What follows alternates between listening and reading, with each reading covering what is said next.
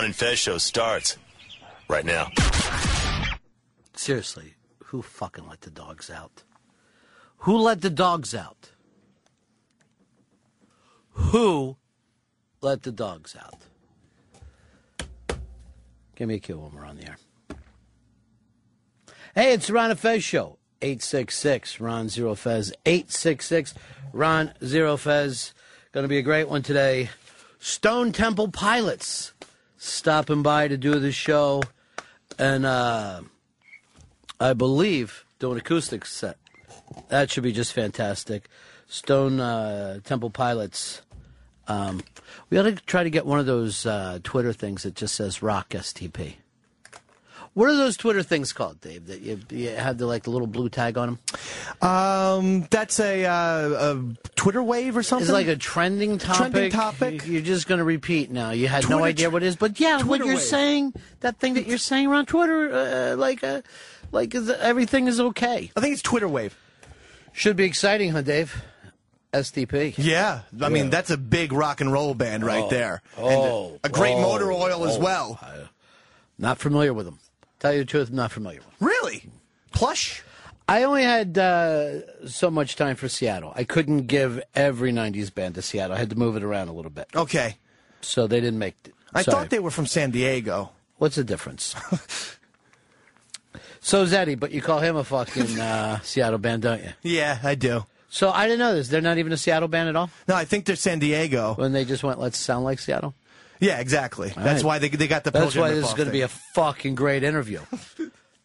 this is going to be a great interview. Take it to them. You know, that's what I say. Take it to the limit one more time. I think that was their big song, wasn't it? no, no, no, no, no. Who was that's, that then? That's the Eagles. Philadelphia. No, no, no. The the, the uh, California Eagles. What? the team moved in the middle of the night? Oh, now I know what the people in Baltimore feel like. All right, it is the Ron and Fez show. Uh, we'll get this out of the way very quickly, but uh, Fez Whatley in a very strange mood. He mixed up his meds. Hicks, I see you laughing. Have you already dealt with it? He was a little weird this morning. Uh, he was like, I overdosed, guys, so I'm a little dizzy. And then he had to go take a walk to get some air. I heard during the walk he was rooting around a car. Um, I don't know what to say. I seriously don't know what to say. David Mack, you're wearing the uh, shirt of a sixth grader, though. Oh, you think? Yeah. I think it looks nice. You know, it's slimming, isn't it? Uh, I'm not going by whether it's you know golf slimming or not, but it just uh, it just reminds me of something a, a small child would wear. The horizontal stripes probably is what does it for you. Well, it's not. That's not supposed to be a slimming thing. Stripes are always supposed to go the opposite direction. I was thinking I look pretty fat in this shirt Yeah, you now do. that I think about it. uh, like a tweet wave. Is that it? Like a like a twit wave, waving twit. Is that it? Like a like a twit wink.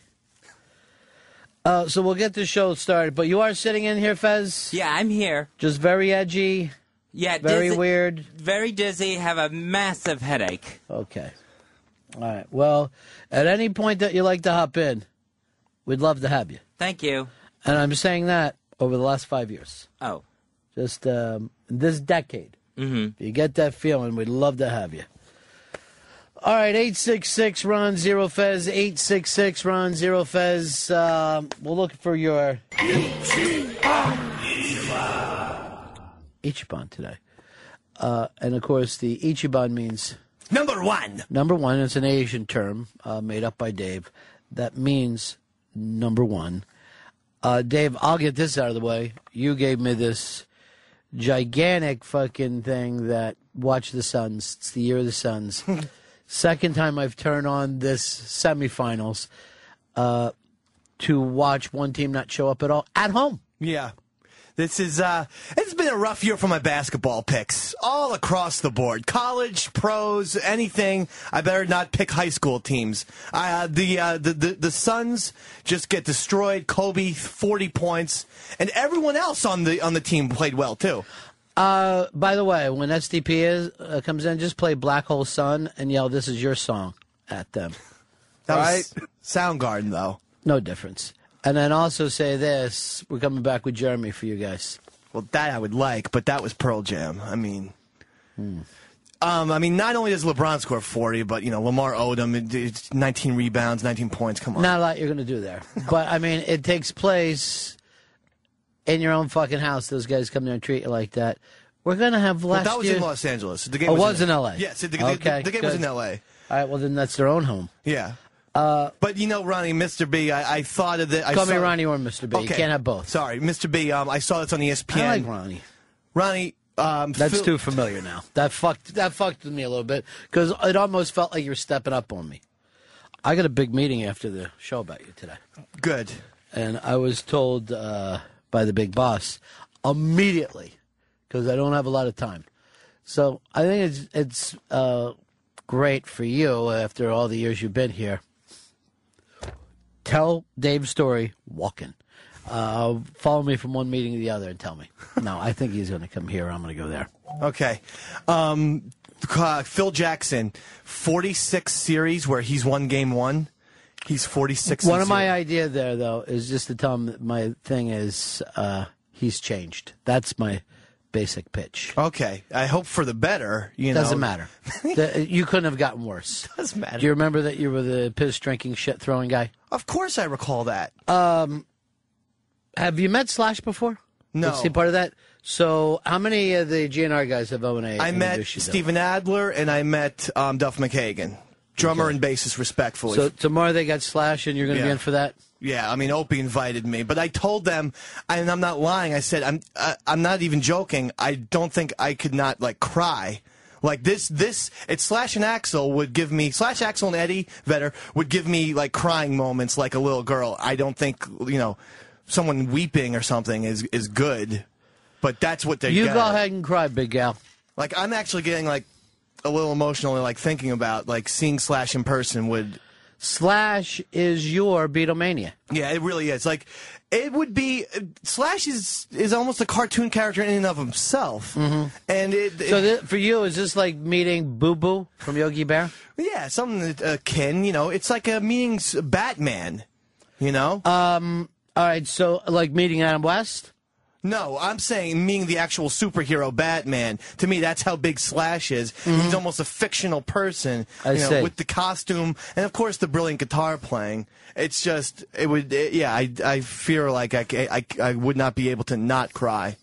Do you think that you'll be able to get him to do "Sweet Child of Mine" with you singing lead? I'm gonna try. God Good. damn it. Yeah. I was also thinking maybe I'll wear my Slash costume for him, show him when I play Guitar Hero. I have my guitar and everything. That, that's good thinking. See? But don't act like this is my Slash costume.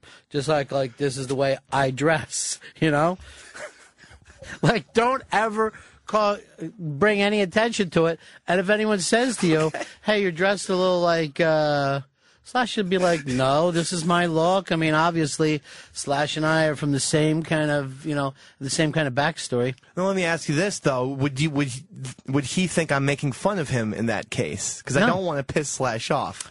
I think that he might think, "Okay, the guy's copping some of my style." Okay. You know? Yeah. Because I'm gonna go in. I have. You've seen my my my Slash outfit before. Oh, that's great. Yeah, I feel like I'm very similar to him.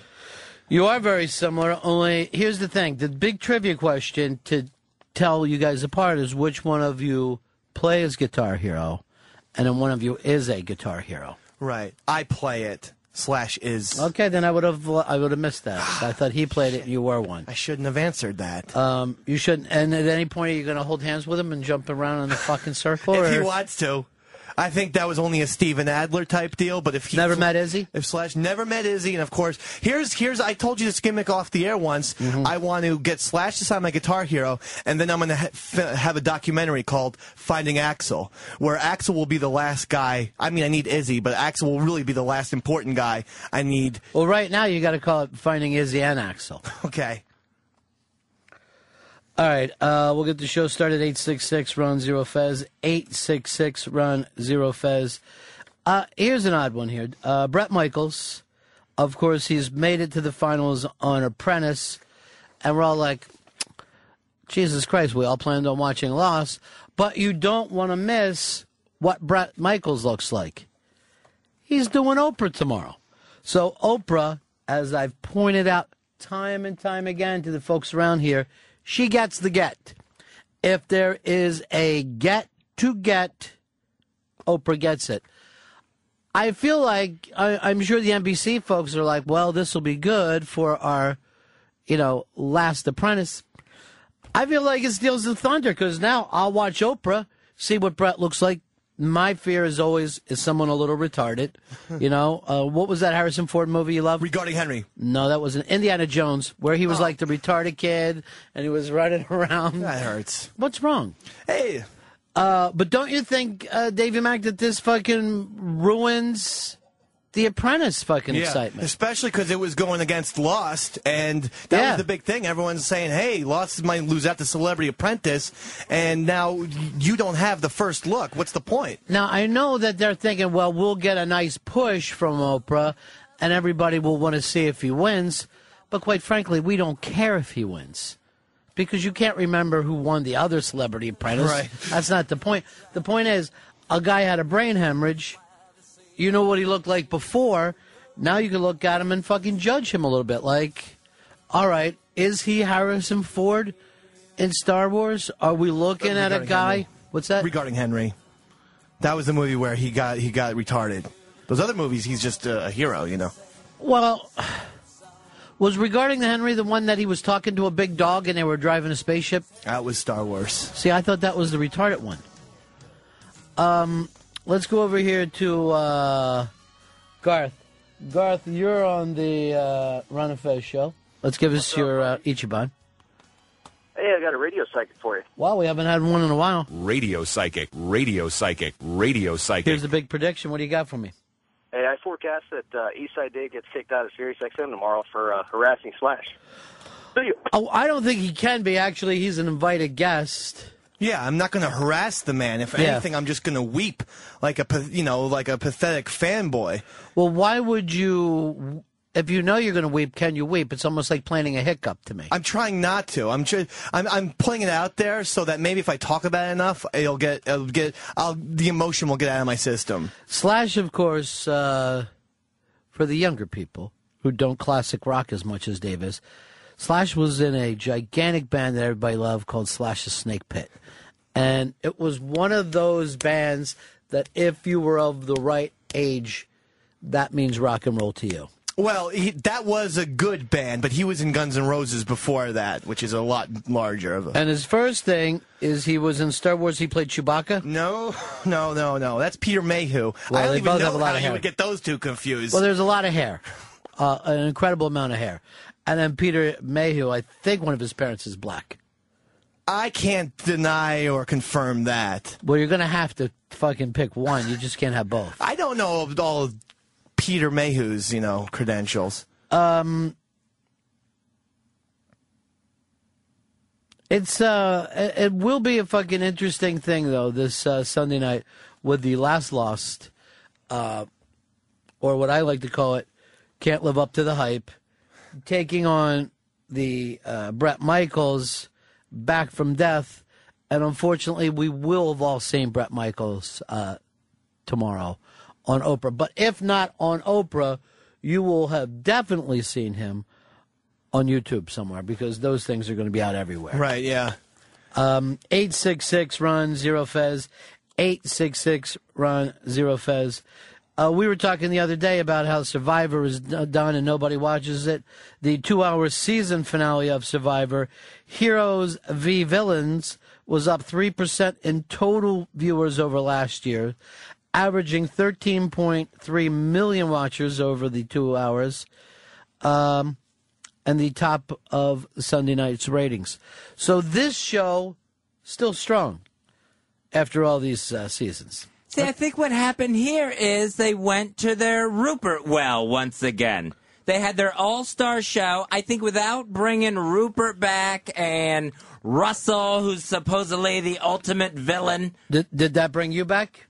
Did you watch it? I glanced at it. But so it- I don't think that's enough. I think it's still, you know, I will I will agree that these shows have a tendency to go, all right, let's, you know, updates are kind of fun for the viewers.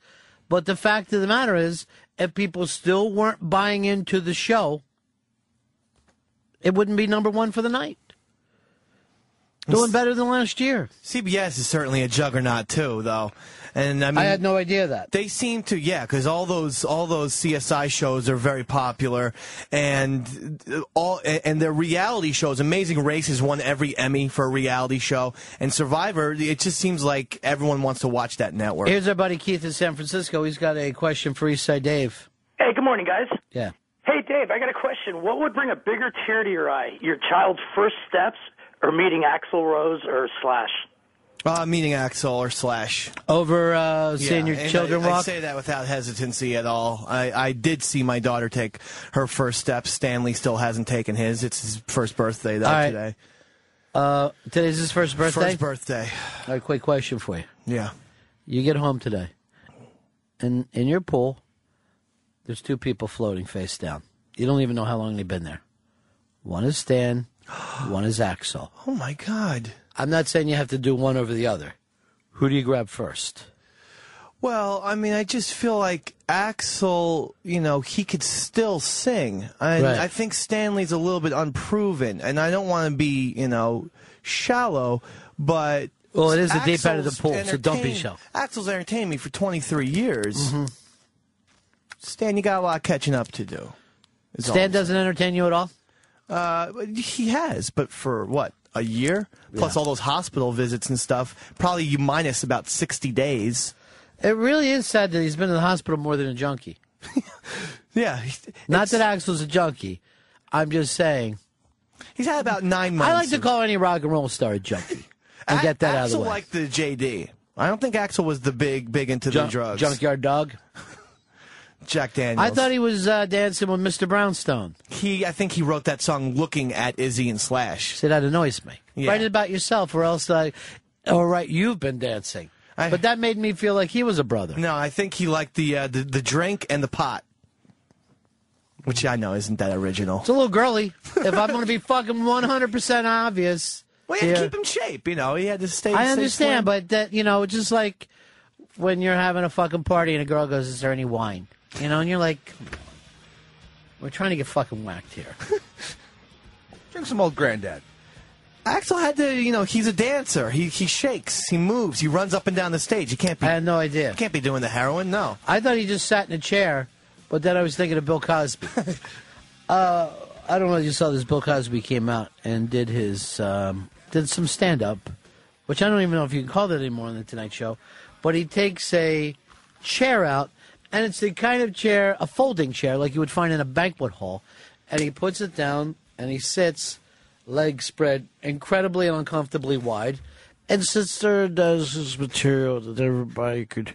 And I'm like, you could just go and sit next to Jay and tell stories, but then I'm thinking he must think Jay is going to interrupt him. Right. Or yeah, J- and Jay would interrupt him. It seems like it's always about Jay. That's the that's the word on him. Why do why are people so hateful with Jay? He's trying to do the best he can. I just heard from a lot of people that it's yeah, it's awful. This guy got he got benched too for this this shit. he kicked the fucking ball away. He kicked, but it's not just that he kicked it. Then he just trots after it like, oh, I Like fucked like up. he's playing sub uh, fucking softball with his buddies. Yeah, that, he's an all star too. Hanley Ramirez from the Florida Marlins got benched yesterday in second inning for just bullshit laziness. Uh, he said there's, he's injured.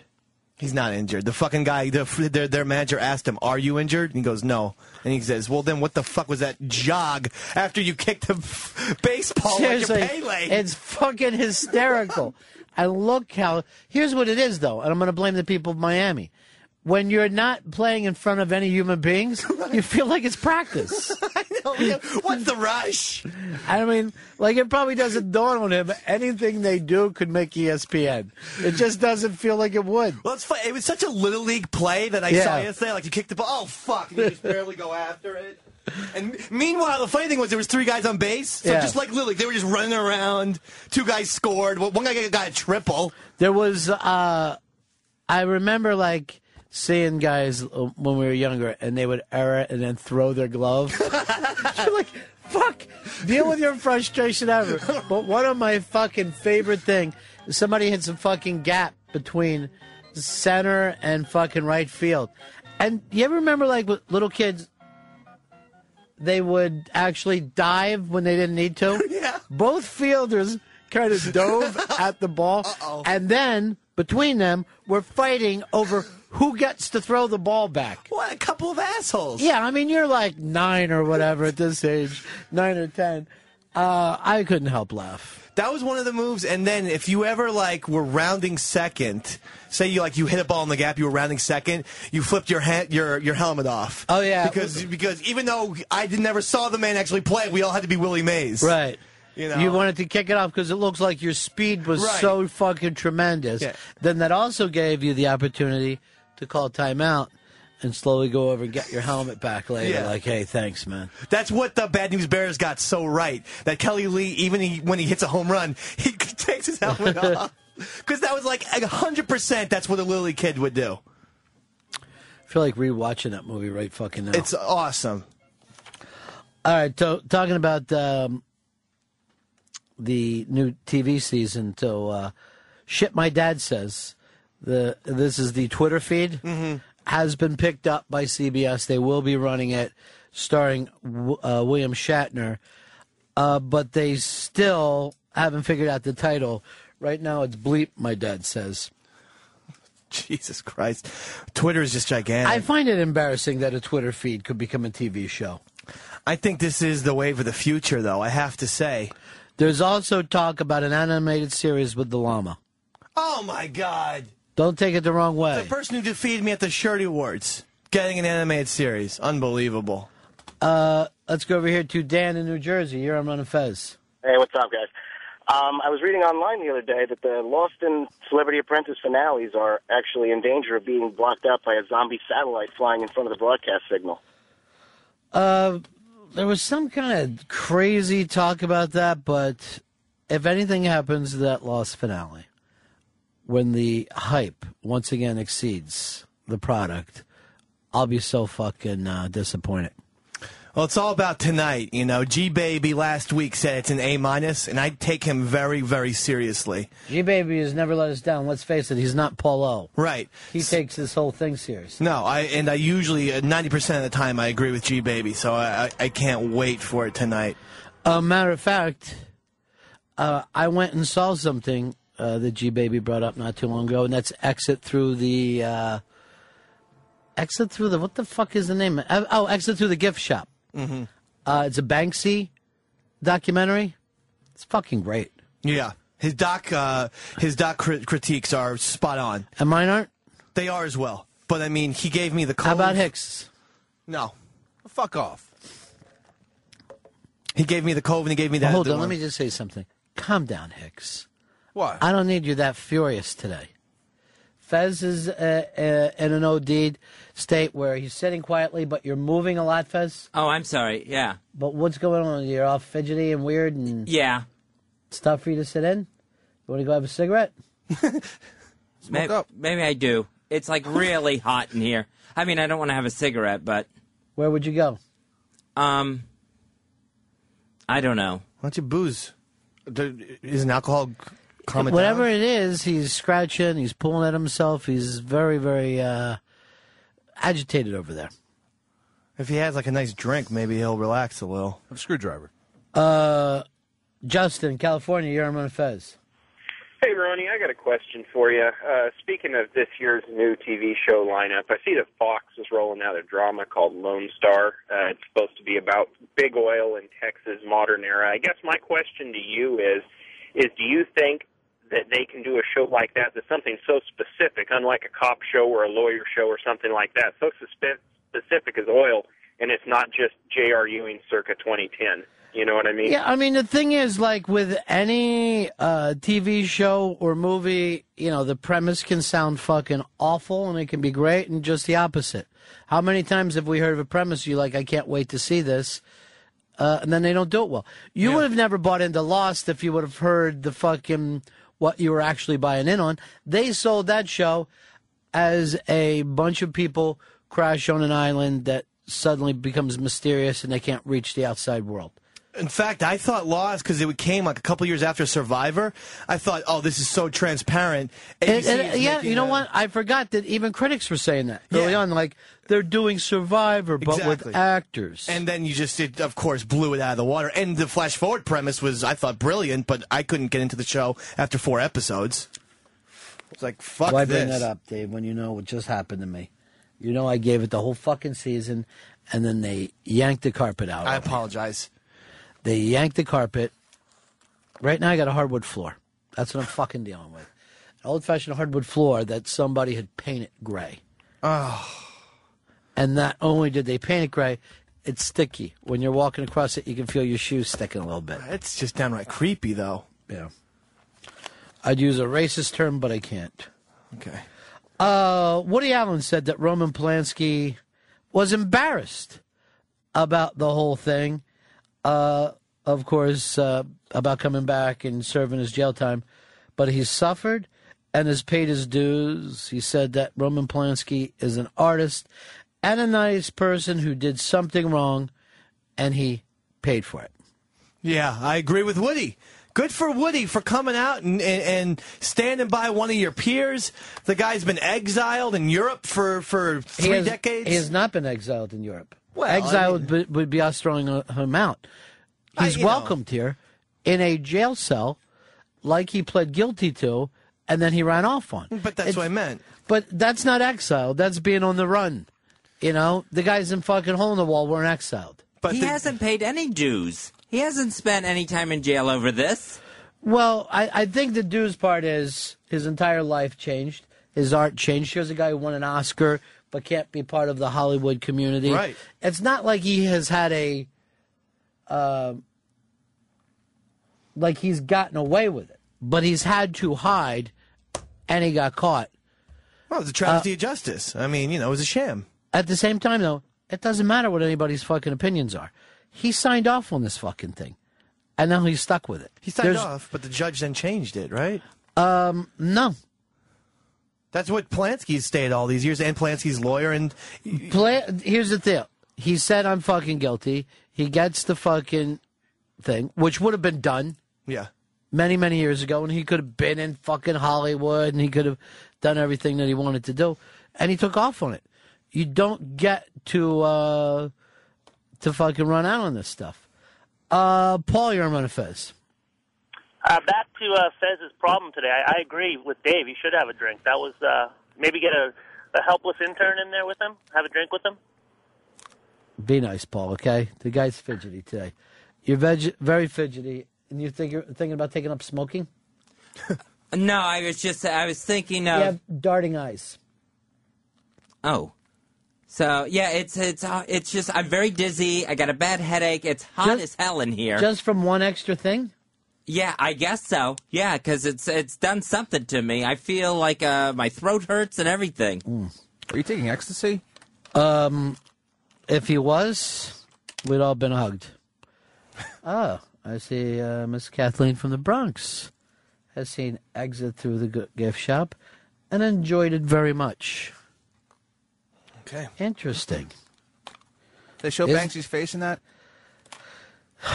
The short answer is no. Fuck. But I kind of feel like we get to see Banksy's ass because he's fucking making fun of us again. I don't think there is anyone. Honestly. Honestly, I don't think there's a human being out there called Mr. Brainwash. I think we're just being made fun of with it. Um, let's all work on keeping our meds straight.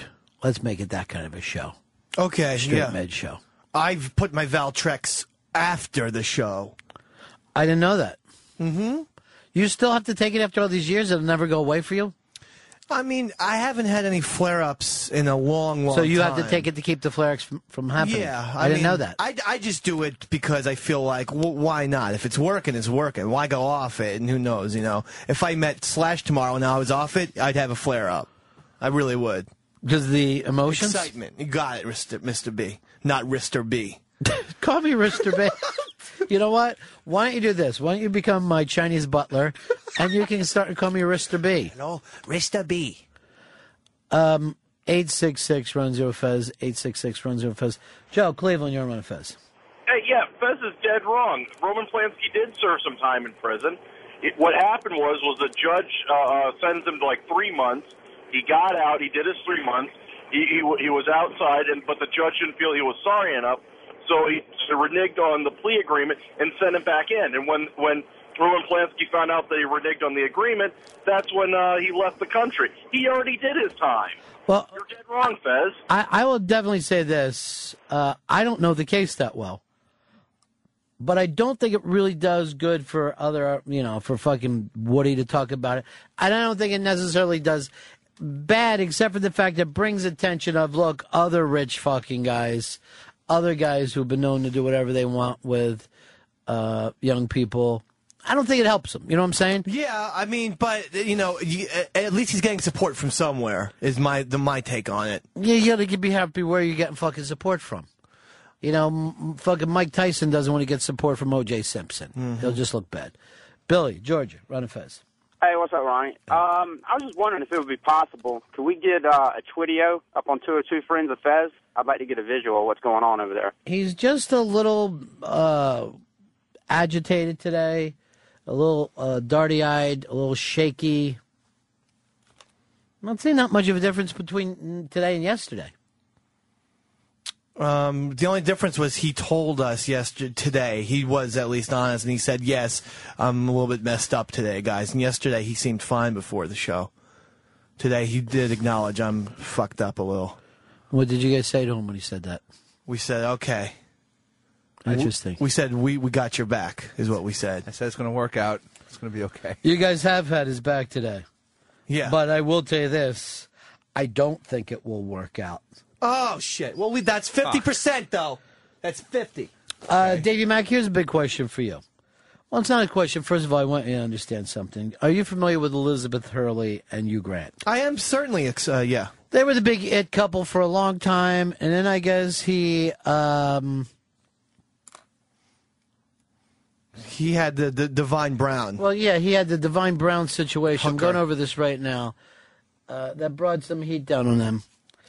Uh, they kind of broke up. She got married. She's got a kid. She says Hugh Grant is her best friend.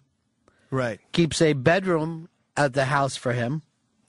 Grant and the husband get along great, and sometimes he accompanies them on family vacations.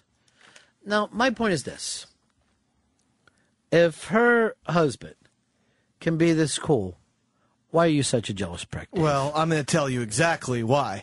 Um, because Hugh Grant is not looking at Elizabeth Hurley as a friend. He's going to try and snake back into her romantically. And this husband of, of theirs is a sap. And I cannot believe that, you know. And perhaps he's not a sap, perhaps he's a cuckold. He might be. And Elizabeth Hurley, she doesn't understand what's going on in Hugh Grant's mind. She doesn't realize that Hugh Grant will have sex with her at the drop of a hat. Maybe the husband's away on a business trip or something. And there's Hugh Grant staying in the next room who wouldn't have sex with him. I might. That's the point. That's how good looking that guy is. So there's, there's, uh, it's absolutely the wrong move to make. Move on, Hurley. Maybe she doesn't want to move on. This is her best friend. That's why she doesn't want to move her best friend, Hugh Grant. Uh, where are you on this one? Because you're a lot less jealous, six. Yeah, but even this is a bit far. Even going on vacations, ex Yeah. going on vacations with Gay occasions is more like it. Sucking and fucking. But this always gets back to my point too. Of everyone is confused when they think a marriage is just one thing. There, you know, that's why you get into this.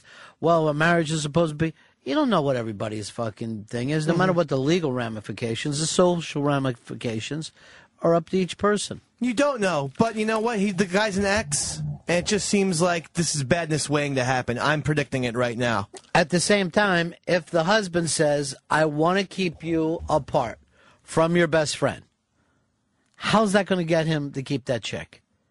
How can you say to somebody, Say I'm uncomfortable with it. I'm, I know, but if, and suppose they give in to you. Yeah. If you keep somebody apart from something they love, Right. how are they not going to grow to resent you? Because you you say, listen, I love you, I care about you, but this is crazy. I mean, you don't see me with my ex-wife or girlfriend here. What if they said that's okay? That wouldn't bother me. Then we're not having a real relationship. So here. your way of fixing this would be to break it off completely. I would say that if she didn't want to do that, then yeah, break it off. Uh, you know, I was. I, now, I- here's the I- interesting thing. Hugh Grant hasn't broken off with her, even though she's decided, I want to be close to you, but not sexually. Hugh Grant is like, whatever it takes. But that's Wouldn't that be the one thing that you'd be afraid of? You would now force her back into you, Grant? Yeah. But that that's why Hugh Grant's staying close. He's just playing the game. He you, not already admitted that Hugh Grant doesn't need to play the game. That Hugh Grant could just about have any fucking woman oh, that he wants. Oh, sure, but, so you know- why would he be lying in the next bedroom without anybody if he really wanted her? Well, because that's his prize. There are sometimes, I mean, yes, he could get any, you know, any woman he wants on the planet, but that's his prize. Elizabeth Hurley is. Are you, you're believing? You're agreeing with his craziness over here? I'm leaning towards Dave because it's just too fucking weird. But wait, let's just fucking imagine this. You honestly think you Hurley is laying in bed at night, staring at the ceiling, thinking about who's in the next bedroom over? That doesn't make sense.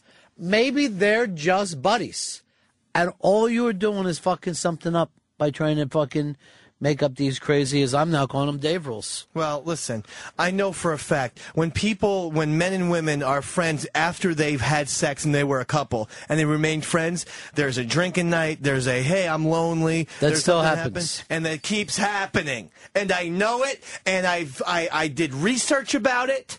And that's why I said I don't want you friends with any of your ex fucking boyfriends. Is it one of those things though uh, that can work for some people and not other people? Like I'm, I'm, I'm getting the fact people.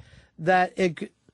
Well, you mean that anybody who's stronger than you is incredibly strong? Because I, mean- find that hard to believe. No, I mean ridiculously strong people. I mean Zeus, I mean physically. I mean that they and I'm at some, Tiny Zeus Lister.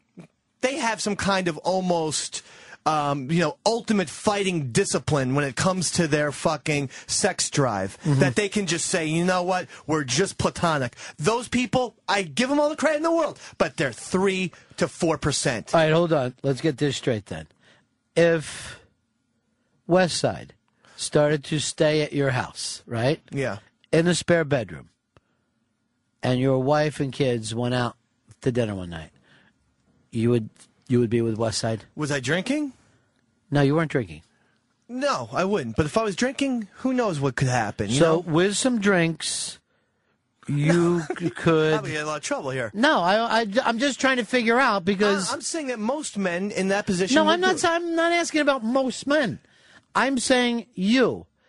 If your wife and kids were out for the night, and West Side was there, and you had a few pops, you would sexually be with her. It could happen. It could. Then why do you put your family in a situation where you're having drinks if you can't fucking trust your own judgment? Well, no, that's not the point. The point Sure is, I is. wouldn't hang out with her. I would not hang out. I don't. So, uh, under normal circumstances, you have the strength. If you're sober, it's never going to happen. no, it's not going to happen. And if you're drinking, it may happen. sure, it may happen. But Okay. I'm not going to feel any ill will Here, towards her. I'm just. You're No one's saying- friend. No one's saying ill will. And that, that guy whose I first was only starts with J, he doesn't, and no one. Just everyone start Who's your own lives. You know who the guy is. Come I on. say it. I don't like saying the name. say the name. No, I'd rather think say of the Slash. name. Say the name, or we can't walk. Jonathan. Uh, and what about him? He can disappear and start his new alternate reality, and she can go over and be It's with lost. fucking chefs on their alternate reality, and everyone can be a restaurateur and a hostess. But Davy Mack ain't playing that game. All right, Davey Mack lays it down. Here's Mike in Kentucky. You're on Ron and Fez. Hey, um, Dave, I think you're crazy because what's the difference between those guys and say Demi, Ashton, and Bruce Willis? You know, hanging out together all the time. I mean, it's not like Bruce is always trying to bang Demi. I am telling you for a fact, Bruce Willis is plotting something. Maybe He just not- married a beautiful girl he might not be plotting to about to- Ashton's age. He might not even be plotting to fuck Demi one more time, but he is staying close just to get them in trouble somehow. Maybe he's just whispering in your ear, "Hey, you know, I saw Ashton on that uh, on that uh, camera commercial, and he was flirting with the models between set takes." But why wouldn't he just be trying to keep together as a family, even though they didn't want to be together 100%? it's that. Doesn't happen. You, you It does happen. You know, if if if this is like that's like the Montagues and Capulets all sitting down together and saying, "Hey, we're cool now. Fuck everything else. We're we're all cool." It, that's just not bad blood runs through families. But So there's there, But wouldn't you want a situation where, let's say, your wife was going to be, be stay friends with her best friend anyway? This way, with the Hurleys, you can keep an eye on it instead of her going off to meet him behind your back. That's not love. That's keeping an eye on it. That's, I agree with that. That's the suspicion. keeping the keeping the eye on a thing is no way to live. No way. That's you not can't, friendship. You if this thing doesn't work as it's said by all the people involved, then it's fucking wrong. Right, and that's exactly the way I would act. The way Right. Fez was talking, I would Right. be keeping an eye, and that's not actual uh, affection. No, you're you're hundred percent right with that. Oh but my God. But it, it also doesn't appear to be one hundred percent affection of your way of saying uh, you can't see anybody again. They're in an alternate reality, as you said. I don't want them to be in my reality anymore. Um, so that's just completely gone. Dean, you're on Ron and Fez. Dean, Hey, what's up, buddy? yeah. Oh, my question is, who's to say that Hugh Grant and Liz Hurley aren't having sex? And even if they are, what's the big fucking deal? There's a lot of truth to that too. Whatever is cool with these people, these adults, I'm all for that. it's nobody else's fucking If- thing. I'm all for that. If that's their thing, that's their thing. But I don't want. But that's a totally different scenario than Elizabeth Hurley saying, "Hey, we're not having sex, but you know, he, uh, I'm very cool with him, and he's staying in my house." Because that's not what's going on in Hugh Grant's head. He's thinking, "I can't wait to fuck around and, and, and get either one of them in trouble." Who's either one? Maybe he's having sex with the husband. Like I don't know. Though he's very British, they're very dainty over there. All right, so here it goes back to this thing that always interests me about a long term relationship, which is like one of the craziest things that we ever do. We take for fucking granted that I'm going to be with somebody over massive amounts of time. Uh-huh. And I'm not even talking about getting married, which is weird enough, but even the we're boyfriend and girlfriend, and then years have passed. You look at two things that could go wrong that your chick changes incredibly, Yeah. and then you have to adapt to it. And then the other thing that can go terribly wrong is she doesn't change at all. So you've got ch- she changes, Yeah. awful. She doesn't change, awful. So basically, there's uh, 50 50. Something is going to happen that will fairly seem odd to you, Right. which is a scarier proposition. The scarier proposition is if uh, she changes. She changes is scarier than not changing. And I remain the same. Yeah, Uh-huh. because I feel like in a way that that you know could happen. That's a possibility. Twitchels, I'm going to ask you the same thing. What seems scarier? she changes or she doesn't change? Uh, that she changes. Changes is the biggest scare for That, you. that's the biggest thing because then it's new interests, it's new friends, it's new chances for that person to move on from you. It's all kinds of new opportunities. So to to just see that she doesn't want to be with you. So you're back to the other thing. You're just keeping an eye on her more than anything else. What was that phrase that he used? This is your chance to. Yeah, to keep an eye. Keep yeah, an eye on basically things. keep an eye on Suspe- it. Uh, suspicious. Fez, um, through his twitching, sees himself as a rancher. I'll go so far to say John Chisum. Chisum. Uh, so basically, he's keeping an eye on things. I'll open this up to um, to you, the listener. Eight six six Ron Zero Fez. Eight six six Ron Zero Fez. We're talking about the things that kind of freak men out here. Uh, Dave has been completely honest over his Elizabeth Hurley situation. He could not be Mr. Elizabeth Hurley. Mm-mm, no. The, the pain would be too much for you. Absolutely. You'd rather get divorced and get it over. Yeah, I'd be climbing up the walls. Oh, forget divorce. Yeah, I'd be. Everyone would be dead. But the problems men face are, and it, it happens to every single person. Do you want her to change and be like what Fez is afraid of? This brings up new opportunities for her life? Or be that same person, which, let's admit, is going to run into a rut? Mm-hmm. Yeah. That's when you become the guy of, I don't even want to go home. Right. You know, I don't want to go back there and hear the same shit again. Well, but I mean, if if she was cool, you know, and then she changes into someone who becomes a little bit more conservative and less fun, that that's you know, I mean, That's what happens when you have kids.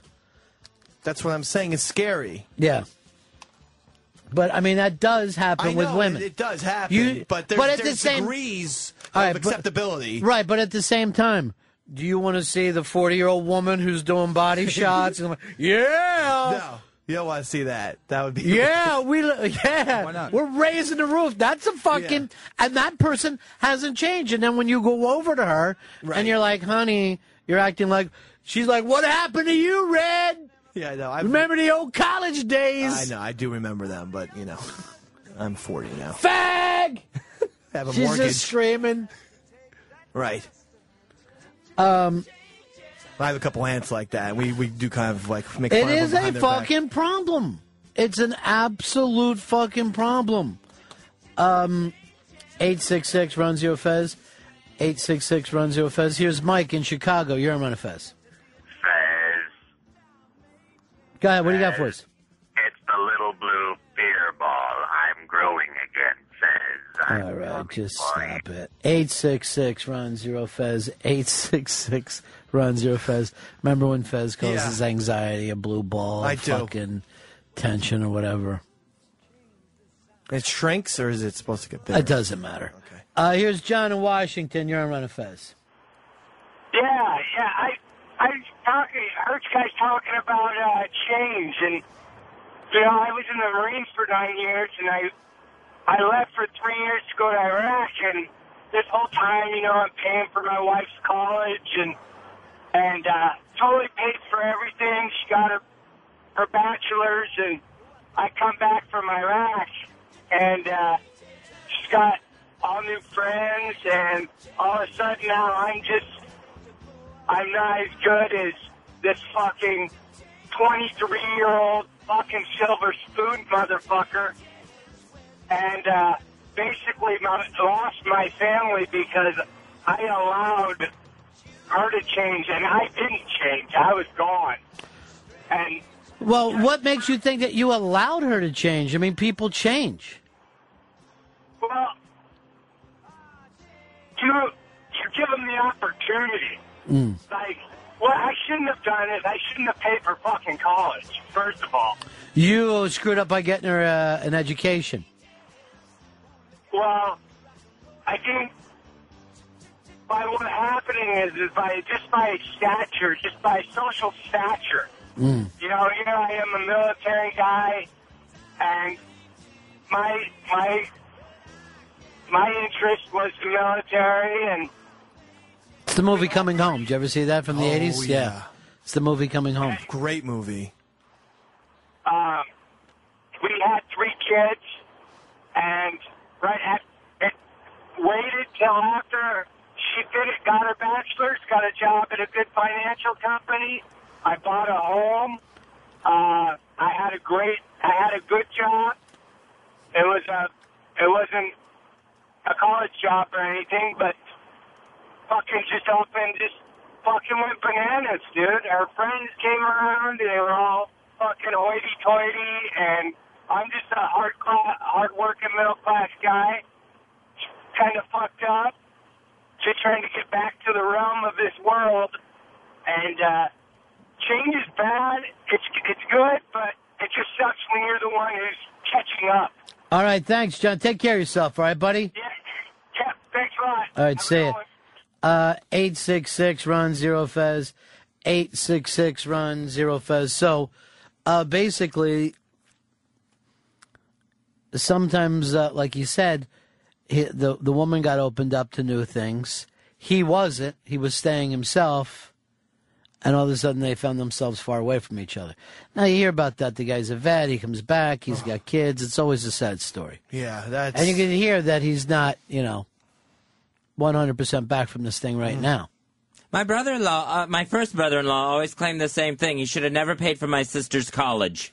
Well, it was TV repair school, but yeah, I guess it's the same thing.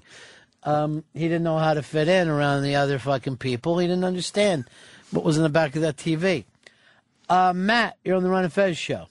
Hey, what's up, guys? I think it's kind of like a, and you have to be in relation to the person you're with, like hot hotness wise. Like if you're like a seven and you're dating like a nine, then you're gonna act like a lot more paranoid, thinking maybe this girl's gonna find another eight or a nine. You know, but that fucking seven and nine and eight shit only works during the early dating times. It doesn't fucking matter after that. You know, you all of a sudden you see guys. All, uh, the, how many guys have we known that when they're dating the girl, they're like, I can't believe I'm with this fucking unbelievably hot chick. And then, you know, they've been married a couple years. You go, oh, your wife is hot. You fucker. You know what I mean? Like, his fucking thing of I'm lucky doesn't last that long. After a while, it just becomes the norm. Right. Uh, but to go back to what Fez said about his brother-in-law, what would be the other point? That this person you live with and that you supposedly love, you want to keep stupid? You know, the only fucking thing that then that you would like about her at all is the way she treats you. You would not care about any other fucking pleasure in her life. Yeah. Just are you getting hot food or whatever these fucking things. Um, here's Mike in North Dakota. You're on my Fez. Hi, I I agree with Dave. Uh, I'm dating a girl, just got divorced, and she thinks we need to get along with her ex-husband for the. And uh, no, I it's just bad. He's Is there kids? Yeah, we she has two kids with him. Then how can you not get along? Oh, because we yeah we can get along for kids' sake, but we're not going to go to family barbecues and stuff like that and bring him with. It, Why not? If the kids are going to be there. because he it's just I'm in the kids' life, and when when he has the kids, that's his time. When it's me and her and the kids, that's our time. We don't need to bring him with. And when is it the kids' time? well, he he gets the kids every other weekend. When is it the kids' time? When can the kids say, I've got these adults in my family, they might not get along with each other, but they love me so fucking much that they want everything to be cool? I think those kids will pick up on that. Hmm. And that whole, it's his time and their time is the whole fucking reason people should really look into this having kids thing because it's too fucking hard if that's the game that you're playing. Uh, 866 Ron Zero Fez. 866 Ron Zero Fez. Here's Brian in Kentucky. Hey, Ron, what's going on? Yeah. Hey, I just wanted to call. I just think it's uh, uh, more about what's important to you. Um, you know, if you work on building a life together, and you know, sometimes this looks is the only thing that you're into, then you're not going to have successful relationships long term. Um, but if you've got a good compromise of everything, um, you know, my wife and I, we've met in high school, some before my senior year, some before her junior year, and uh, we dated off and on through high school, through college. It's about compromise. Together. Yeah, I think it's about compromise. You just got to do it. Boy, Yeah, that we've sounds married like the seven worst, doesn't it? Yes, it The word compromise. Then no one's happy, you know. I mean, it, it's it, it, so then you have to go out to her chick flick, and she's got you know. But imagine too, like if you were a little kid and you heard, "I'm when you, I, I want to grow up and compromise." Could you imagine, like, if your kid said that to you? Yeah. I really, I want to compromise in I my life. There's a couple ways of compromise. Just don't do what what you don't want to do. And if you if neither if both of you have that rule, you know, if you if you don't like going to Sex and the City Part Two, just say I'm not going. No way in hell. And then she won't go to Iron Man 2 with you. And then you'd be like, but you never go to fucking movies with me ever. So now that I think about it, this is a terrible idea. No, I, I seriously, I've never saw one person break up with himself standing in front of me. I just got really irritated. I know, and I felt like I should take the kids up to bed. so you feel like she never goes to the movies? Yeah, I feel like that. And it's because you like- just want to see shit movies, and then she wants to see shit movies in the other direction. Right. Do you guys ever think let's go out and see a good movie? No, that doesn't happen very much. We like a mu- nice multiplex. And she's really into the chick flicks. Well, I mean, she likes the Sex in the City. Yeah, the Sex does. in the City and the Twilight. I mean, Well, that's a good point. Yeah, I don't. I don't really, you know, dig that type of thing. Look, I I spend ninety percent of my life disagreeing with you, but those are garbage movies. those are fucking terrible movies. They really are. You know, there are fucking films that maybe appeal to women that you're like, well, I could understand why. There, that's pretty. No, I not those fucking. I films. understand it totally. Teenage abs, teenage man abs. You know, I get it. I understand. I like fucking looking at you know whatever uh, kid, little girl. I mean, not little girls, but you know, How little? like you know, I mean, like teenage girls who are of age. I like to do the same thing. Teenage girls who are of age. Eighteen year olds, All nineteen right, year olds. so your real lust is for eighteen year olds. well, I'm saying any- Physical lust. Yeah, it's a, it's an attractive quality. Okay. Um, so is your wife eighteen? No, she's thirty. Okay, so already a problem when it comes to that, right? Already a slight problem. The, we have a wonderful marriage, by the way. It's our son's first birthday. We're very happy. Didn't say you did. I'm just saying what you said was your absolute peak.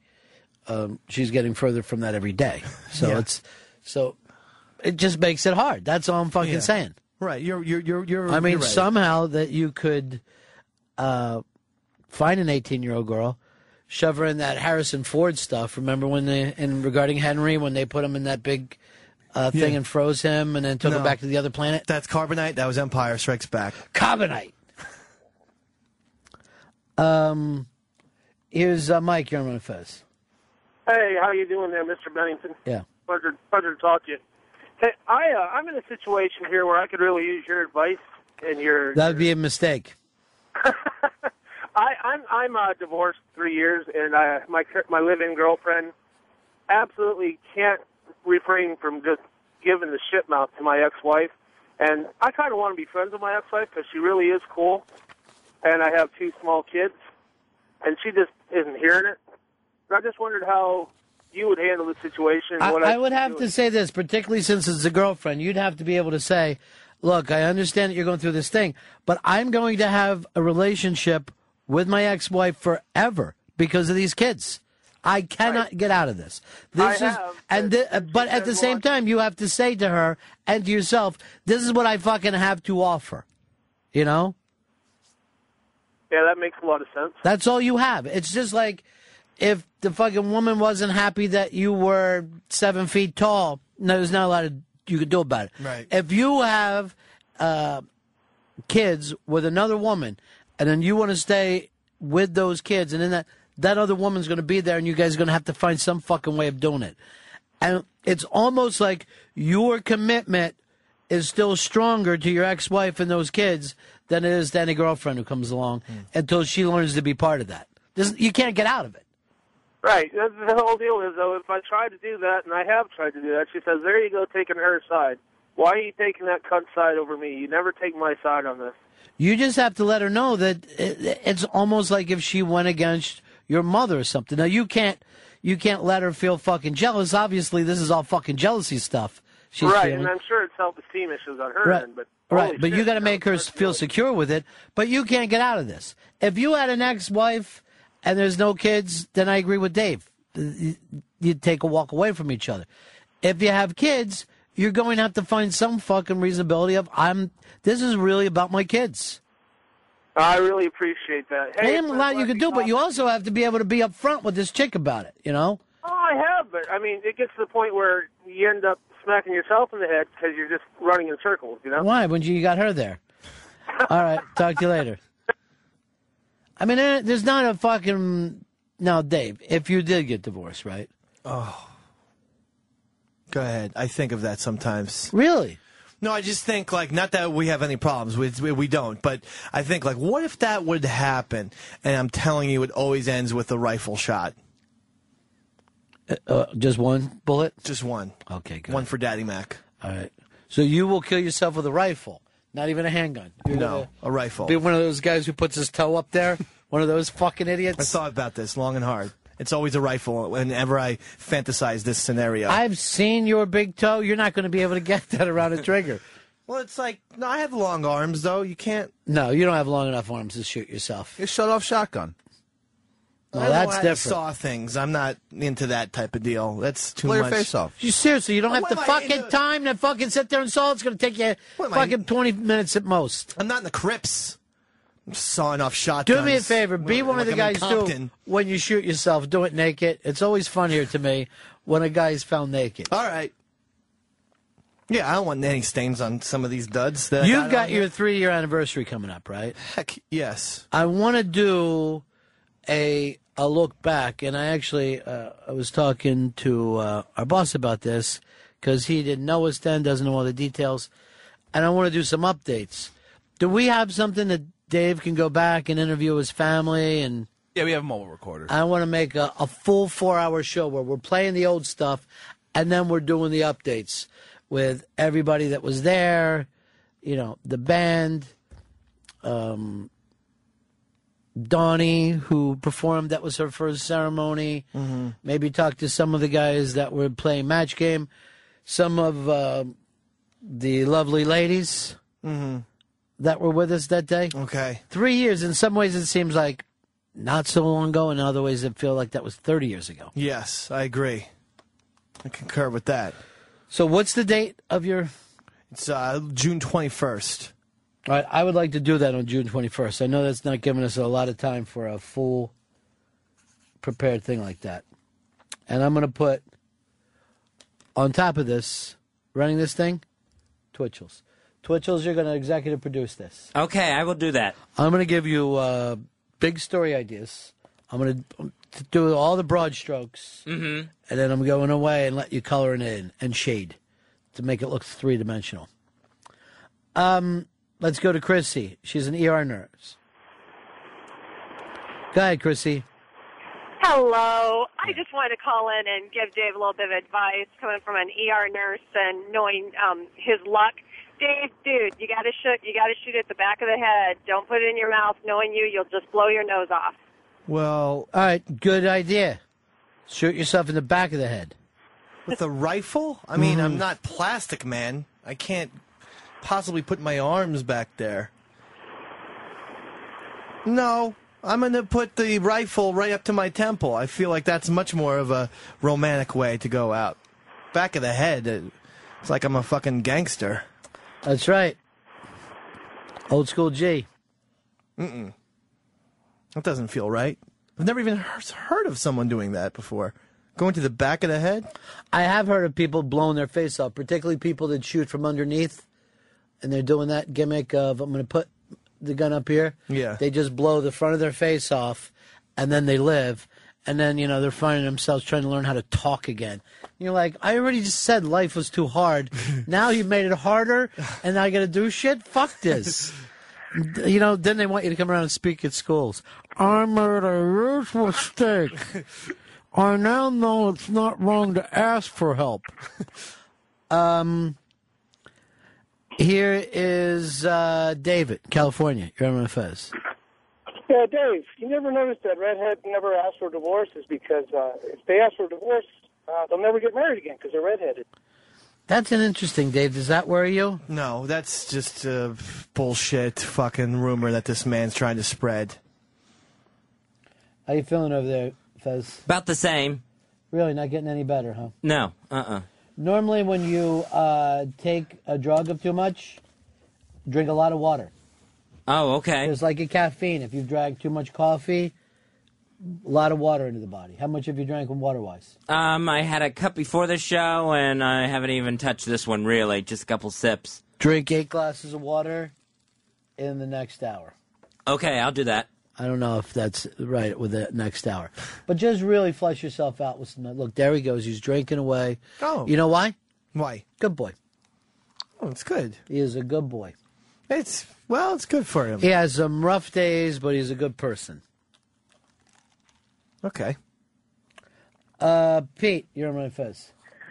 Yeah, hey Dave, uh, this is more your style. Just um, get a whole brick of firecrackers and tape it around your neck and light it on, f- and then light the wick. You'll be fine.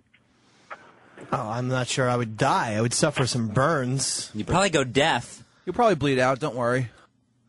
I want to bleed out. I'm not fucking Mr. Orange, for Christ's sakes. Bill, Delaware, you're on my fez. Hey, Dave. Uh, the best way you should do it is just go ahead and put the barrel of the gun right in your mouth and aim towards the top of your head. You know, it's odd that so many people are calling up suggesting Can I- this isn't a topic, ladies and But gentlemen. here, can I tell How you? Should Dave kill himself? What about Star is Born, this fucker? And no, not the 1970s Star is Born, the one with Judy Garland. The Big Swim. You take the big swim and don't come back in. What is that? You just swim straight out in the ocean as far as you can go until you're exhausted, and that way you can't make it back in. I in. wouldn't mind that. I am a kind of a seafaring type. You know, I always told you I want to be on Deadliest Catch. And I've listened. Dave, I've listened so much. Yeah. I've always Uh, thought of the big swim. I always because they always say drowning actually feels comforting when you So go. you fantasize about killing yourself a lot? Uh, yeah, I mean, yeah. you're in a great you're in a great spot because you're on uh, the East River, and hit it on the right tide, and that water will just suck you down.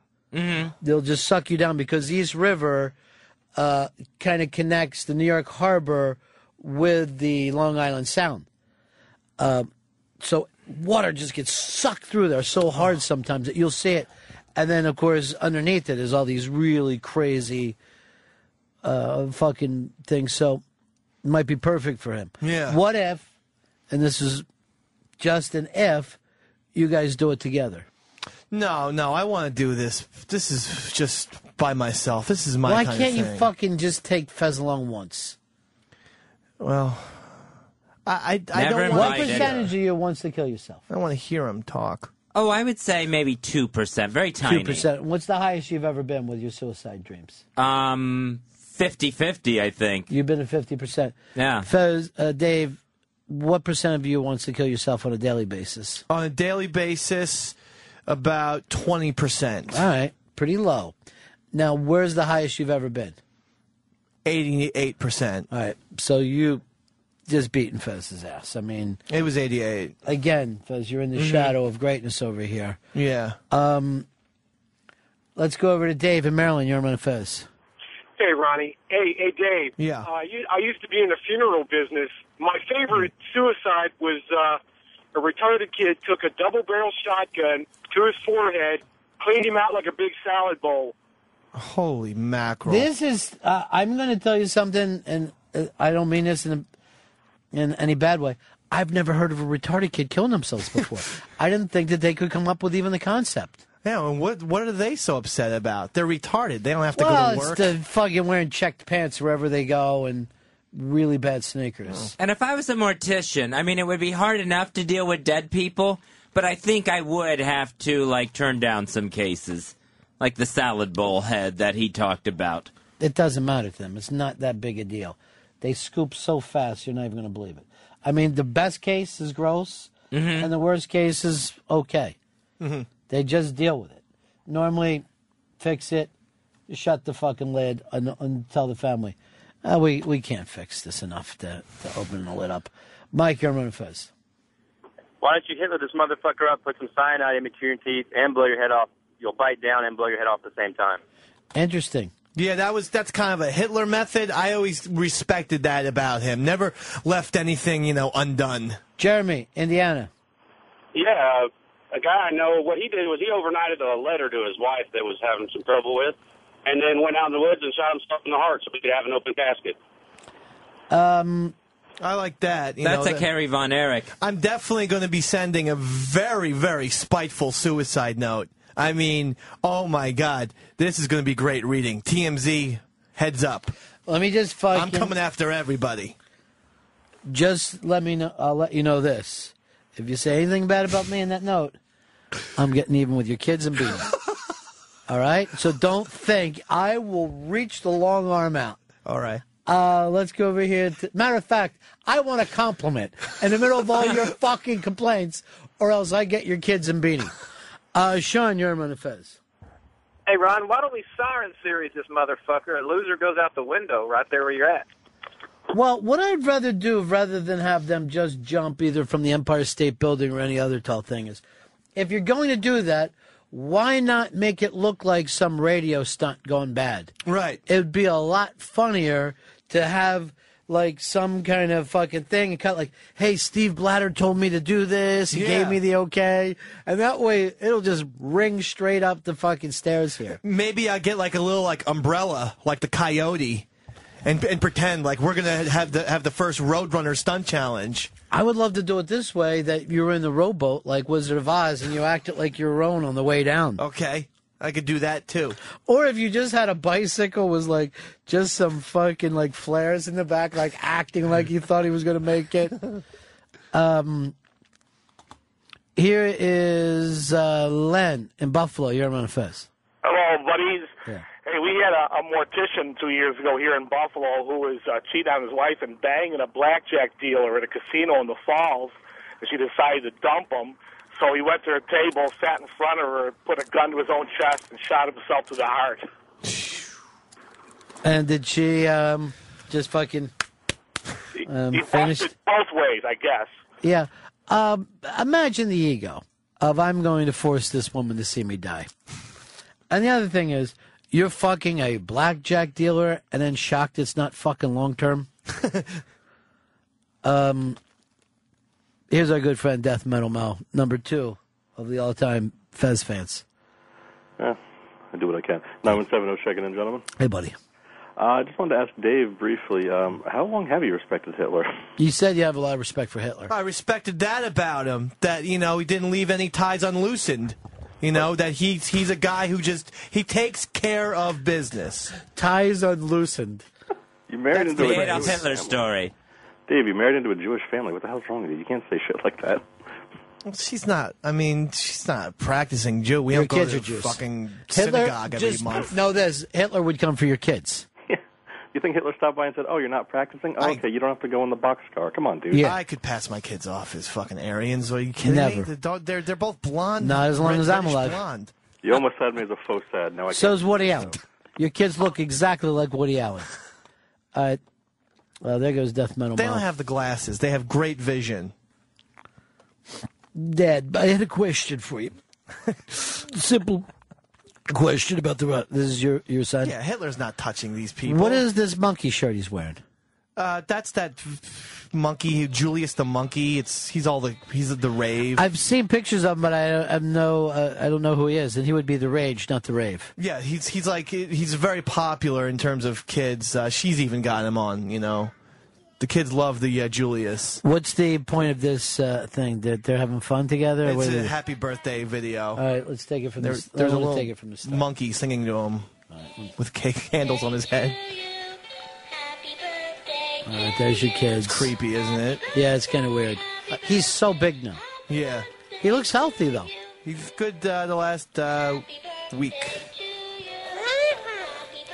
That was a teddy bear saying that, I think. Happy birthday, happy birthday. I don't know how you do it, Dave. I'm already annoyed with the birthday song. I know. That she just tries to.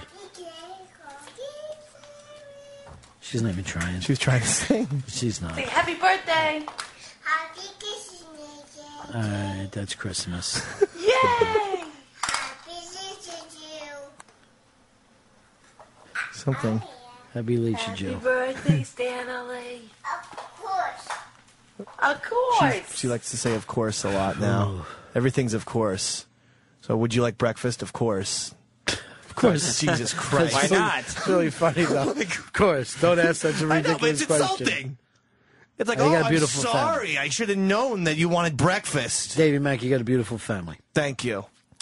Oh, I'm glad I saw that as I'm down there pitching you today. I have something really going on. Yeah, I'm glad I didn't show you the one where Beanie and Pat uh, sing to "Happy Birthday" to him through the phone, as if he could comprehend what the fuck is going on. It's i it's a goddamn one year old, and they're singing "Happy Birthday" through the telephone. These kids could have been born behind an eight ball, for all they know. Uh, let's go over here to Rick. You're on Fez. Hey, Dick Holder 941 checking in, buddy. Hey, what do you say? Hey, first off, let me give props to Pepper Hicks on the phone. That, could- that boy sounds like he's working hard. He But, is. Uh, when I graduated high school, about six months after, um, one of the kids that I graduated with, who was special needs, had his own personal teacher assistant and everything, um, killed himself, uh, shotgun to the head because he was so stressed out that he wouldn't be able to make friends anymore now that he was out of school. So Well, was, uh, there, you know, sad. Wow. He's right. He'd end up just working in a matchstick factory for the rest of his life, or sitting with a bunch of fucking newspapers on his lap outside the A and P. You know, basically having the same job as a box I want this. Oh, great. I might as well shoot myself in the fucking forehead. um, let's go over here uh, to. Uh, let's go to Randy. Randy, you're on Run Fest. Hey, uh, Dave, uh, you do like one of my buddies did. He walked in with his wife, and she was in bed with her boyfriend. He took a big old magnum, put it to his forehead, and told him, "You guys did this to me," and pulled the trigger and just blowed his head all over the place. And And they went back to fucking. oh no, it just that girl wasn't right ever again. And Dave, you're a horrible parent to say all the bad stuff you do about your kids. I don't say that. What are you you talking say all about? kind of bad stuff about. No, your I don't. kids. Name one. You said you you said you'd rather let your son drown than a than a dope headed rock star. Y'all be ashamed of yourself. He's right. There Randy's was a right about choice. that. There was Nazis. I hear you. You're I hear You say selfish. that all the time, and you make me want to drive to New York and choke shit out of Bring it. it on. Be nice to Bring it on. I'm right here. You, I'm right here. I'll be there in a couple hours. Okay, Sixth fucking Avenue of the Americas. I'm gonna Hey, be Randy, outside. if I see it, I'll leg sweep him as you're running towards Come him, so he'll already be down. Yes, sir. All This right, is- take care. I mean, it, it was a selfish. Uh, Why can't you let the listener have his own opinion? Why Bring you it. got to fight with him? Bring it, Randy. I'm waiting. Stop it. Who are you to say such a crazy thing? I'm shock and jock. Yeah, you don't Challenging need that. He's not coming here anyway. Uh, here's Joker in Louisiana. You're on Fez. Yeah, hey guys. Hey, uh, Dave, I, I got the solution for you. And uh, since Randy just called, let me help him out a little bit. Uh, Dave, I'm going to give you a phone number off air, and you go ahead and make a call to me. And within 72 hours, I'll make sure that the bullet's put through the back of your head. Okay. So you're you're you're Now- threatening to shoot me? Well, he's saying that you, No, no. if you want it, he'll kill you. Just, just a service I offered. All right. Um. Uh, yeah. I'll, I'll take your number. And give it over to the cops. Then you have the 72 hours to wonder about when it's coming. What if I get the call to take him out? That's fine. Someone's going to jail. Here's your old friend Elizabeth in Philly. Hey, Elizabeth. Hey, Ronnie. Hey, Fezzy. Um, why don't we make a bit out of it, and we'll have a bunch of listeners come down, and we'll all beat Dave to death. Because there'd that be way like nobody can like four get, listeners. get pinned on them. Because the uh, pro Dave people would would fucking squash you fucking whores and uh, fat truckers in a heartbeat. Oh, Jesus, would you stop it? The uh, pro Would Dave you- people far outnumber. This isn't 2007, Li- Elizabeth. Times moved on. So where do you think you are right now? I'm much more popular than she thinks, but you know she's of the whack bag contingency. There's a name I haven't heard in a long time. Dave stinks. He stinks. What do you think it turned around for you, Dave? I don't know. No, I don't know what turned This- around. this I just know that's a very dated thing. The, the, the I hate Dave so much. Why do you use the same voice no matter what the character is? It doesn't matter. Really? Mm. All right, why don't we take a break here? We'll be right back. Ron Fez Show. Ron Bennington, Fez Whatley. The Ron and Fez Show. Sirius 197, XM 202. Virus. Can I kiss you? Scotty, I don't. Can I kiss you on the mouth? No! Please let me. I'm really sorry. I didn't mean to grab you like that or scare you or anything. Do you want to kiss me or Scotty? No. No. All right, forget it. I'm really strong. You think you're a man, you are only a boy. You think you're a man, you are only a boy. You think you're man, but you just, I'm really drunk. It's the Ron and Fez Show, 866 Ron Zero Fez. 866 Ron Zero Fez. Ron Bennington, Fez Whatley, Chris Stanley. Um, I was just looking over on 202 Friends, and the Ronnie B quotes uh, on Twitter now up to 3,000. So thank you to all the guys over there at Ronnie B quotes, including, yes, Lady Trucker. Oh, I know his name was on there every once in a while. Uh, okay, uh, Fez Whatley, you feel like you're back in the game? You had some water? Yeah, I had some water. Had a All lot of water. A lot of water. What's that? I had a lot of water. Good boy, right? Who's a good boy? I am. Mm-hmm.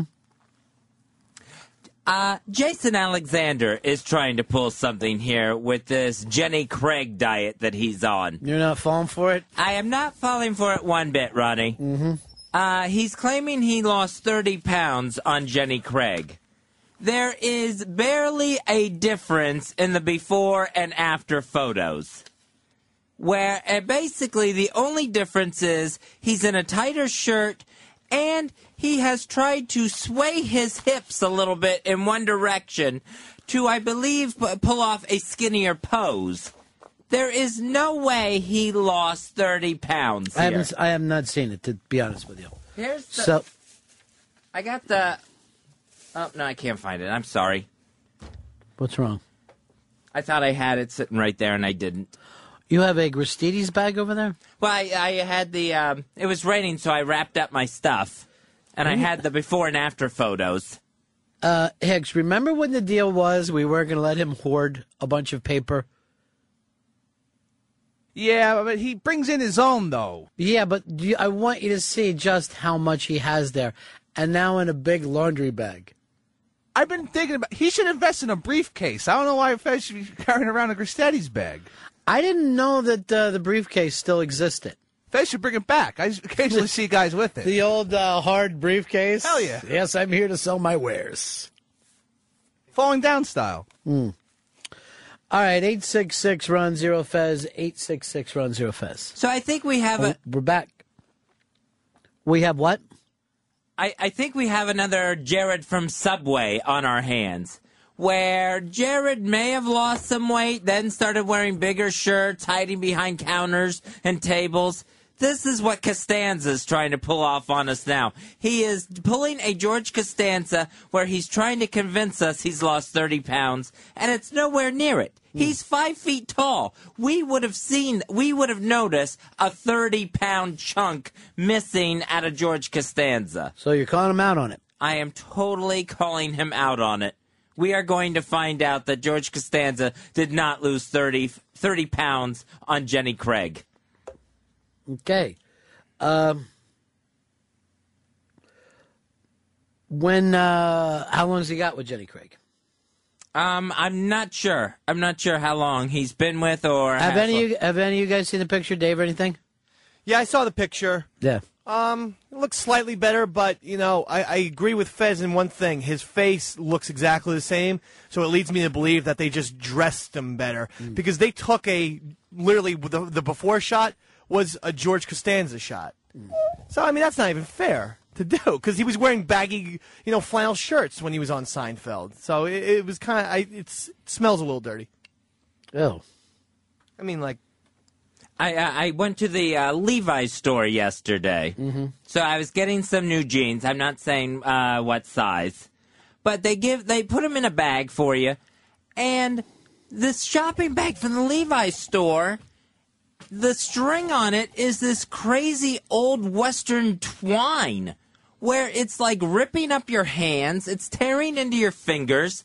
And the only reason they're doing it is so they can f- have this old west feel in their store.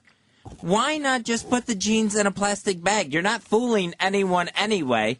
It's not like this is an old dry goods store that I've gone into where I'm getting a, you know, a sack of feed and some jeans. So just it's why tear up your customers' fingers just so you can feel old west? Quit trying to act all folksy and cowboyish.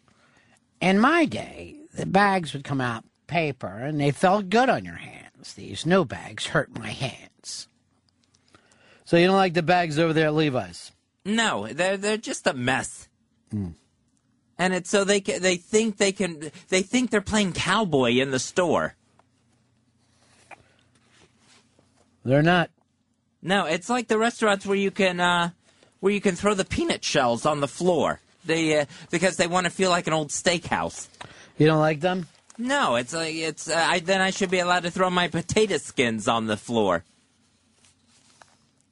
Like that's old west. And at the Levi's store, if you really want to have this cowboy feel, then you know use one of those uh, an 1880s cash register instead of the computer that my jeans were rung up on. Go all the way with it then. Inconvenience yourselves instead of like trying to tear up my hands. Uh, 866 Ron Zero Fez 866 Ron Zero Fez. Uh, let's go over here to Dan in Michigan. You're on Ron Fez. What up? Uh, what can we do up? for you? What up? Let's go over here to Bill. Bill in Georgia. You're on Ron Fez. Hey, Ronnie, I just want to tell Fez, uh, Levi's aren't even made in America anymore. They moved everything overseas, and, and a lot of the textile mills that produced the denim for them, they all shut down over here in South Georgia and Alabama that were producing the, the textiles. Uh, 866 Ron Zero Fez. 866 Ron Zero Fez. David Mack, come on in here. I want you to go to this uh, thing at listal.com uh, based on something that you brought up yesterday with you did not see Scarlett Johansson uh, coming. Um, Scarlett Johansson, you thought when she was a young girl, you had no idea you had a beautiful woman in the making. Absolutely not. Uh, Listal has pictures of beautiful women and then some of their early acting jobs. Uh, so we'll take a look at it and be able to tell if you would. Now, there's young Natalie Portman, very cute little girl, right? Yes. And there, of course, is beautiful Natalie Portman. Yeah. Underneath of it, did you think Natalie Portman would have been that stunning? Yes, even in the professional, which I mean w- would make me a certified ped. But uh, I thought this girl's so cute. I don't know whether you remember this. The that movie was pretty controversial because they thought it was sexifying a little girl. And I think that's more about the person watching it. Well, remember when she was getting dressed up as yes, you know, different stars, Marilyn Monroe. and yeah, she was I mean, and, and uh, Madonna. yeah, she was really cute. But also the relationship that they had was kind of a falling in love without being in love. And then if you remember in Beautiful Girls, an adult guy Yeah. fell in love with her. Right. But didn't act on it. Yeah. So even as a little girl, they knew it was coming. All right, let's go on to the next one. And here's Charlotte Johansson. Um, not exactly an ugly duckling, but no way to see uh, what she had ahead of her. I did not see it coming whatsoever, and I didn't even see it coming as late as Ghost World, which is 2001. And Right. th- that that movie, she's in her teens, and Well- I didn't think she was even the best looking girl in that movie. Well, let's be honest about this, though. The thing about her is it's not really her face, it's her curves. She's a very curvy, beautiful woman. That's where your eyes go first. So you're not going to be able to see that coming. Yeah, I guess that's right. But I mean, she even her face looks better these days to me than it was when she was, you know, a teenager or whatnot. All right, she was a plain Jane. Let's keep moving along. Who's this here? Michelle Trachtenberg. She is. Um, I don't think I know her. Yeah, she is in some. Heck, you know her? I think she was on like Buffy the Vampire Slayer. Now she's on Gossip Girl. She's in like the teens. I don't watch shows. either show. This is going to shock you. I don't watch either show. Huh? Yeah. So she started as like a Disney type of, you know, sitcom Disney type of girl, and then went into the Gossip Girl. And I mean, I think oh, yeah, she's cute in both ways. All right, let's move on here. This girl, uh, Mila Kunis, she uh, was dating a Jonas brother. She's like, she's a, does a singer. She does, you know, some of that, those Disney movies. Oh, uh, I think you're wrong about that. I think that is that the girl from that '70s show. She's been a Oh. long-term relationship with Home Alone, uh, the Home Alone kid, and they actually call him Home Alone. um, That's right. She was uh, ugly as a girl. I'm going to say that right now. she's a beautiful woman. yes. A beautiful woman. Oh, big time. I mean, there's just no denying it whatsoever. As now that girl- picture of her, I, I'm not familiar with her uh, when she was younger, but That's her uh, when she's younger, and she looks a little dirty to me, like a like a tomboy type person. Well, I think she's a E- Eastern European, but stunning, stunning uh, woman. Yes. All right, let's uh, keep moving along. Thora Birch. I remember her because uh, she was the little kid in in Patriot games.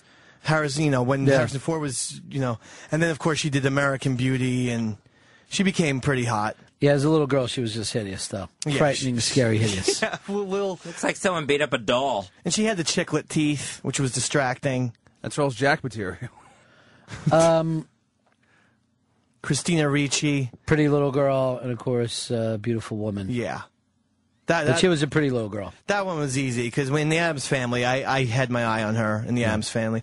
Jennifer Connelly, I don't remember when she was a girl, but Well, Jennifer Connelly was in the David Bowie, that fucking kids Labyrinth. movie. Labyrinth. Yeah, okay. Labyrinth. Yeah, she was So- not good looking in Uh, Labyrinth. but she was kind of cute. And then a few years after that, she was in some fucking John Hughes movie that she was just a brick shithouse, as they say. okay. Just gorgeous. yeah, and she is. And she's a day. beautiful middle-aged woman now. Oh yeah, yes, she certainly is. Uh, Who are we looking at here? New Jersey's own Kirsten Dunst, who was uh, she was in an interview with the vampire as a little girl. Yeah. this is a couple years later as I'm a gonna. I'm gonna actually hurt you here. I think cuter as a little girl than she was as a woman. Oh no! What about her curves? She's got breasts for a thin broad. Oh my lord! Plus, I kind of like that snaggletooth that her and Jewel have. I kind of like that kind of weirdness. And Jodie Foster, Cute little boy. and a cute man. yeah, and then Anna Paula Orozio. Uh, eh, eh. I don't like it that much. See, it's it's tough when they're young and they haven't learned to pluck the eyebrows yet. I don't know. I actually I like that. It, for me, it seems like this one's going to be a goer. Reese Witherspoon pretty much looks exactly the same. That's actually always eerie to Yeah. me when they look exactly the same as a child and an Uh, adult. Oh, I forgot to tell you guys. Big Mike, I think, is down the hall right now. Oh, really? Big Mike from Idol. Yeah. Oh, awesome. The only one who didn't get to be part of uh, the festivities with his dad coming back. Ah, Drew Barrymore, of course, was a little girl, a cute little girl, and Peaked as Gertie. You can't get any better than Gertie. yeah, she. Uh, I never thought she. I thought she was good in Poison Ivy, and again, she was underage. I thought those. She was very sexy. That was the height of Drew Barrymore. Uh, for me, it was Gertie when she was four. Well, she was really cute. She was. She was adorable. You can't deny that. No, she made the movie. I liked her better than Elliot. Oh, Elliot was a little bit of a pussy. And Elliot's brother just had nothing. Yeah, I've never even seen that guy in another movie since. You thought that guy could have gotten a gig somewhere, a Goonies, uh, something. I don't even see him at like Comic Cons trying to sign shit. I actually think the last couple of years have been great for Drew Barrymore, though. She has this new kind of look about her. I don't know if she's in shape or Look, what. after doing the unmask with Tom Green and seeing the pain in his face, I can't be easy on her. Okay. That's fair. Once I do an unmask, that person becomes like my child, and I just want them to feel goodness. All right. Like I can't look at Robert Klein right now going, I want you to have everything you've ever wanted, Robert. Same for David Brenner. Same for Bob Newhart. They're highly successful men. I mean, They're not happy. Neither one of them. okay. It's one thing about Unmasked. I don't know if you're going to see too many people. Uh, maybe there's just something in funny people you can never completely be happy. Right. Uh, by the way, I think we're running an Unmasked during the show tomorrow, and we never do this, except for we really enjoyed Colin Quinn so much. We wanted to do. We said, well, let's do a preview for the people to watch on Raw Dog. And then I go, once this thing starts, I want people to hear the whole thing because I just think he comes off uh, brilliant doing this, and in a way that if you're just used to him from Tough Crowd and the stuff that you hear him do with, you know, all the other comics and all, I don't think that you you might not understand just how thoughtful and smart the guy is. And this is this was a very real uh, cool unmask. So I think we're going to run it tomorrow during the uh, Ron and Fez show.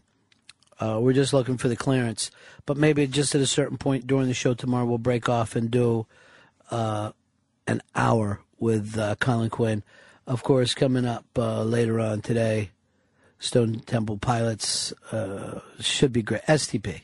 Yeah, that's you know, if you're in the in crowd, it's just STP. Still, there's Sure. still a an in crowd that would like a fucking early '90s band.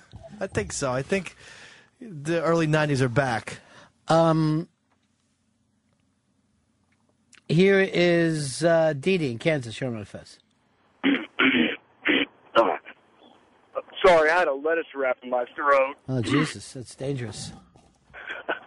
You look at it this way, uh, like the Olsen twins and Dakota Fanning, cute girls, fucking hideous women. Uh, you know, I know. Well, you slammed it down like they were here. Um, we could have sat and talked about it. I think if you're getting around calling those girls hideous, you're just jumping on some kind of bandwagon. They would all. You would pick any one of those girls up. Sure, yeah. And I thought Dakota Fanning was a little was kind of odd looking as a child. She's actually just stayed consistent. The Olsen twins are good. She was good his prom queen. I mean, she's a cheerleader. She's just went back to being a regular kid in school and would have been considered the hot kid in your school. Right. I'm sorry, not everyone can be always favorably compared with like an Angelina Jolie. But if you look at Angelina Jolie, she wasn't the most attractive little kid, beautiful woman. Hmm. Uh, Tony Armanifes. Yeah, that's pretty much the same question I was going to ask Lithal about who who he thought, especially like in TV in the '80s, all those girls. You always saw like Who's the Boss and the Cosby Show, and you were thinking, well, you know, are they going to grow into women? I was just wondering if you thought, well, if he kind of made the wrong call, saying, oh, I think when she grows up, she's going to be like ravishing, but then you look at her, and then like she's not. Oh, and by the way, that uh, Jennifer Connelly movie was called uh, Career Opportunities. Thank you very much. Uh, I never can remember the name of that movie. Uh, but, you know, this must be a harsh thing for you, Dave, because you said when you were a little kid, everyone Mm-hmm. thought that you were just the most adorable thing ever. Yes, it's uh, absolutely on the record. Yeah, that that that's the case, and I've grown into um, not the most adorable thing ever. And that hasn't been uh, easy for you. It's been very difficult. I mean, here you can look. I mean, you could see. You could see it. You were see so fucking cute. You see it? I walked down to get uh, some water, and a picture of me is on the Opie and Anthony office. Yeah. And I told E-Rock, I said, what's this? He said, I printed it out because you were so cute. He put a picture of my cuteness on their office. Well, that's uncomfortable anyway. But the fact is, when you used to play the tambourine in the Partridge Family, oh. that was the best you've ever looked. Mm. Let's go over here to Adam. You're on my face. Hey guys, hey, I got a question for uh, this one's for Dave. Since you brought up Natalie Portman and uh, Leon the Professional, do you think a little girl from Kick-Ass is going to grow up to be hot? Yes, hundred percent. Uh, I can't see her not being good looking. I think if she keeps. I think if she keeps her hair purple, it'll work for. I am uh, surprised that that movie didn't do all that well. Radar. oh, so the fanboys really are boys. Yeah, I I think that the radar thing was played a huge role in it because parents weren't going to take their kids to see this. So really, all these Batman type movies and stuff like that is just little kids going. I believe that's what makes things. yeah, fuck yes, because tho- that teen audience they'll Mhm. see a movie fucking ten times, and that's how it's all about repeat business. Right.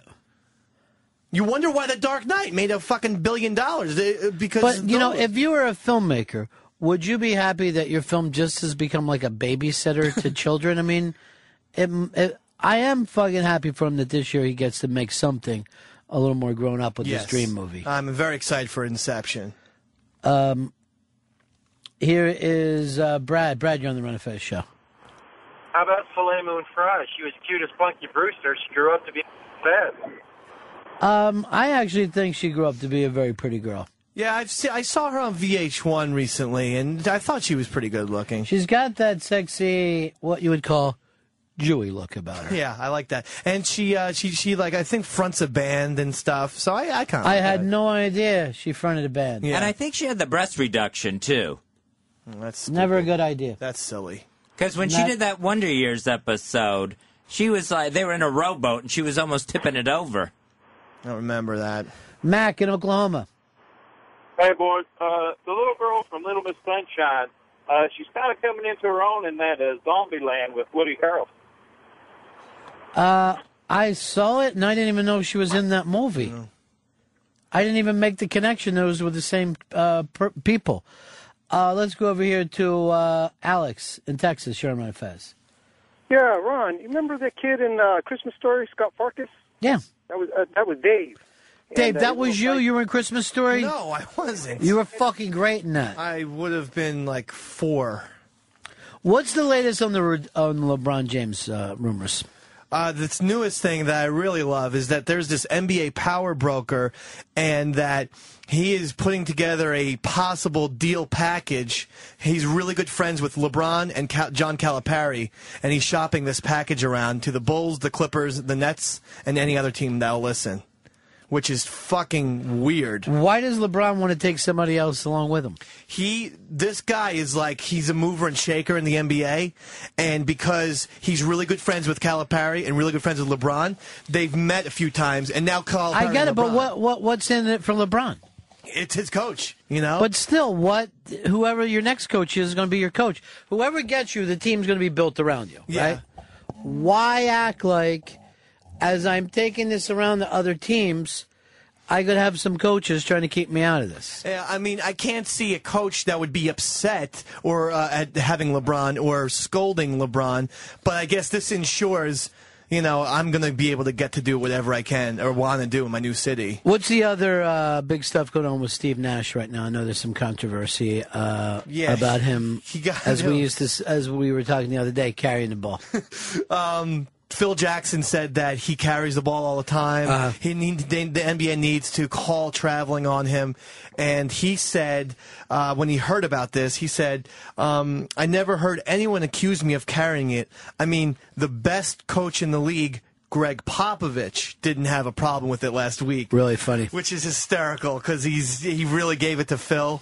Without giving it to him? Yeah, and I saw Phil Jackson's response, and he he couldn't think of a comeback. So it was great because Phil Jackson's like, well, um, yeah, I mean Popovich is a great coach. I, I just yeah. So he was like all flustered when they told him about the. Well, here's the thing about Nash. He's so fast, and you see him cutting, you know, hard to his left, then back to his right.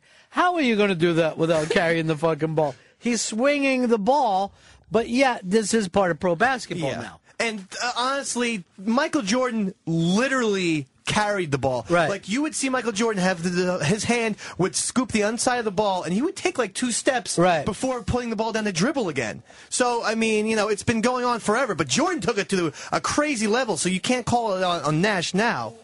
Yeah, that's the problem you have in this. Do you want everybody to be fucking called? All right, here's a question for you, Davy Mack.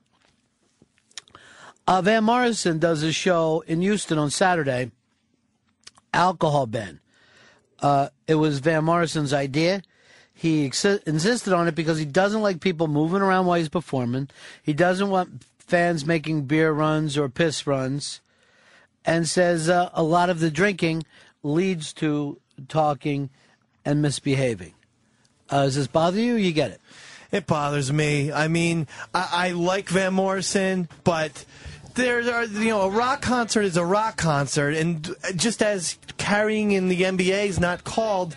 You know, uh, uh, if, if you want to have extra security and, and throw nitwits out who are vomiting while you're trying to sing Astral Weeks, that's one thing. But don't sh- don't ruin the fun time for everybody. But here's the deal you don't need to drink at a movie. No one even brings it up. Why isn't there beer here? Why isn't there alcohol here? Uh, and particularly this summer, get so many of these amphitheater shows. Right. Where it's a gorgeous night, you're sitting out, but those beer tents are so close that they can still be fucking heard. Yeah. And you just see people showing up at some of these shows. You're paying $100 plus a lot of them, and you see that they're just there to drink, and you're like, why didn't you stay in the fucking parking lot? Right. Well, I mean, then there's a ways to solve that. I mean, maybe then shut the shut the um, beer tents by the stage down, and but maybe move them out to either the parking lot or move them away from the stage. But don't don't just cut it off. There's plenty of people who like to have a few beers. But he's only so, um, he's only going to get his he's getting his real fans there, not the people that are there to party and not pay attention to him. And let's face it, he could sell out no matter what at this point of his career. And he did, but, But, no he's- matter what, you know, in the same way, if you're saying, let's face it, it's rock concert, not every rock concert is the same. Some have seats, some don't. Some have light shows, some don't. Some have 30 people on stage, some have two. So I have no fucking problem with Van Morrison saying, if you want to come to a Van Morrison show, here's the show and the way it happens. I don't have any fucking problem with him saying, for whatever reason, I don't want this one service. Now, the venue might complain because they make a lot more money. Yeah. But a lot of times when I go to these fucking shows, and really, I think if it wasn't for tailgaters, you'd be fine. Yeah. But the, particularly in the summer, some people just make this about being drunk in the summer. Um, and then the outdoor shows, of course, become this fucking weird thing all the time. Um, let's see. Uh, let's go over here to uh, Jay. Jay in Nevada, you're on my Fez.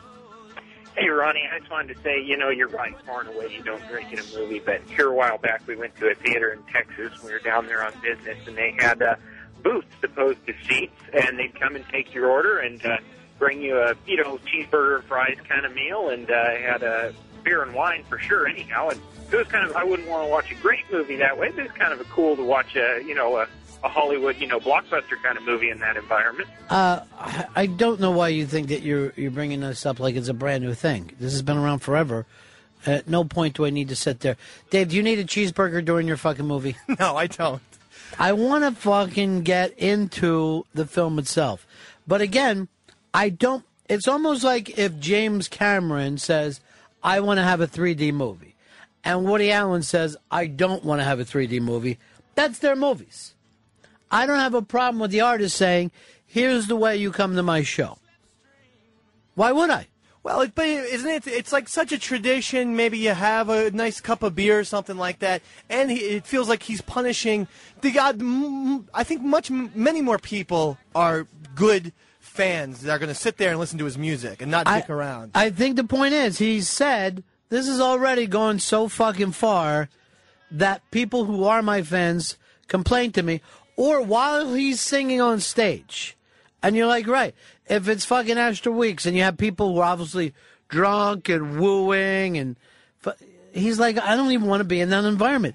It seemed like the guy has been around long enough to say, this is the way um, I do my show. Here's Mr. Hindu. You're in Iowa. You're in Fez. Hey, Ronnie. Uh, Leon Redbone had a show at a blues fest out here in southeast Iowa, uh, and they had that thing for about ten, eleven years. And the drunks, of course, come to see the, you know, the Whalen Blues, and the people that came to see uh, Redbone were, you know, they were quiet because he's a real stoic performer, you know, and you've got to pay attention so you Right. hear what you hear. Well, the crowd was getting up and saying, shut up or leave, you know, to the loud bitches down in the front. And old Leon got so pissed off, he played about three quarters of the show and then got up and walked off and he jinxed the son of a bitch and- they just quit having it altogether. Yeah, I mean, I, I get both sides of it. Now, if you go to, if you're playing a festival and you're a band, you already know what you're doing. But if you're going out and this is your tour and you're headlining your own tour, I don't understand why you wouldn't make the, you wouldn't set up the parameters the way you want your music to be heard. Uh, I saw a thing with the Black Keys and they were playing some festival and it was like, you know, all the standard fucking, uh, jam bands were on the fucking, you know, on the list. Uh, you know, widespread panic and Allman Brothers and stuff. And they're riding in, and the Black Keys are like, "This is our worst fucking nightmare." Just looking at these people, like they knew they were going to a nightmare fucking gig. But if it's your fucking show, uh, that's up to you. Um, here is, um, let's go over here to Tom. Tom, you're on my fizz. Davy Mack. You said, "Hey, Van Morrison, this is a rock and roll concert." Well, maybe Van Morrison doesn't consider himself a rock artist. Maybe he thinks of himself as a musician, not a you know a rock star. There's a lot of people, whatever it is, the way they're setting it up. I, I know, like, if I was saying your favorite band, Pink Floyd, I'd like people to sit down and shut up like you were watching a movie. Right. That would be my, and I, seen fucking Pink Floyd under those circumstances before, where the people sat quietly. And then later saw, like, you know, people doing the fucking bump. So what are you going to fucking do? Yeah, when I saw Pink Floyd at Giant Stadium, I didn't have any drugs in me or anything like that. Well, I had plenty of drugs in me. I was fucking on the 25, my friend. Two five. That's the point. So you could handle it, just like I'm sure there's plenty of people yeah. in Houston who could handle some beer. Um, but not everybody could. He didn't want to deal with it. He cannot fucking hear people like that. Uh, here's Darren. You're on Fez. Hey, buddy. Um, I saw the Monsters of Folk last year. It was Conor Oberst from Bright Eyes, M. Ward, and Jim James. There was like this hammered 50 year old guy next to me. Every time Conor Oberst played, he told his friend, That's Conor Oberst right now, man. I can't write songs this good. And if the lights went down and then they came back up and Conor moved over five feet, he would like retell his friend where the guy was. It was a fucking nightmare. So it drives you crazy. Yeah, I had to talk to him eventually. I was like, dude, I appreciate that you're a big fan. I am too, but I can't fucking hear. It's just a guy in an acoustic guitar and you're yelling. Why don't you fucking knock him out, Darren? I'm a pussy. Oh, that's right. I forgot. All right, thanks. 866 Ron Zero Fez. Uh, here's uh, Ryan, New Jersey. You're on Ron Fez. Without drugs and alcohol, the Grateful Dead would have never had a career. I love old jokes, but are you even a fan of that, or that's just your joke? No, that's not even a joke. That's serious. Yeah, No, How the- many the- of their fans are? The whole bit is once the asset wears off, you say this shit's terrible.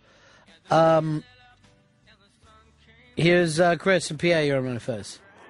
Yeah, I went to a concert at Jones Beach last year, and uh, they don't even serve beer there, and it was great without all the drunk kids around. It was a Phish show, but uh, it was just nice having. Not, I mean, it sucks not being able to get a beer for myself, but it was awesome just not having the, the mayhem that usually have at concerts like that. And really, it you know, people can drink before the show. It's not like you're fucking taking away their rights. They can always leave and go have a beer. Yeah, but if it's a long show, you know, and it's a song you don't like, you like to refresh it. That's what fucking he doesn't want to put up with. He's playing a new song, and all the fucking drunks get up and walk over, ruining it for the fucking things that people there. Just like in the movie. If you got to the movie and it got to the romantic part, and all the drunks got up to fucking go drink, and only come back during the explosions, you'd be pissed. Their um, celebrity rehab says they are having trouble getting celebrities for their celebrity rehab show. They may not be able to have another season. People aren't signing up to go through rehab on uh, television in public. Uh, why don't they give that guy that uh, Dave likes? What's his name? Shorty or something? Yeah, Shifty. Shifty. Come, my lady.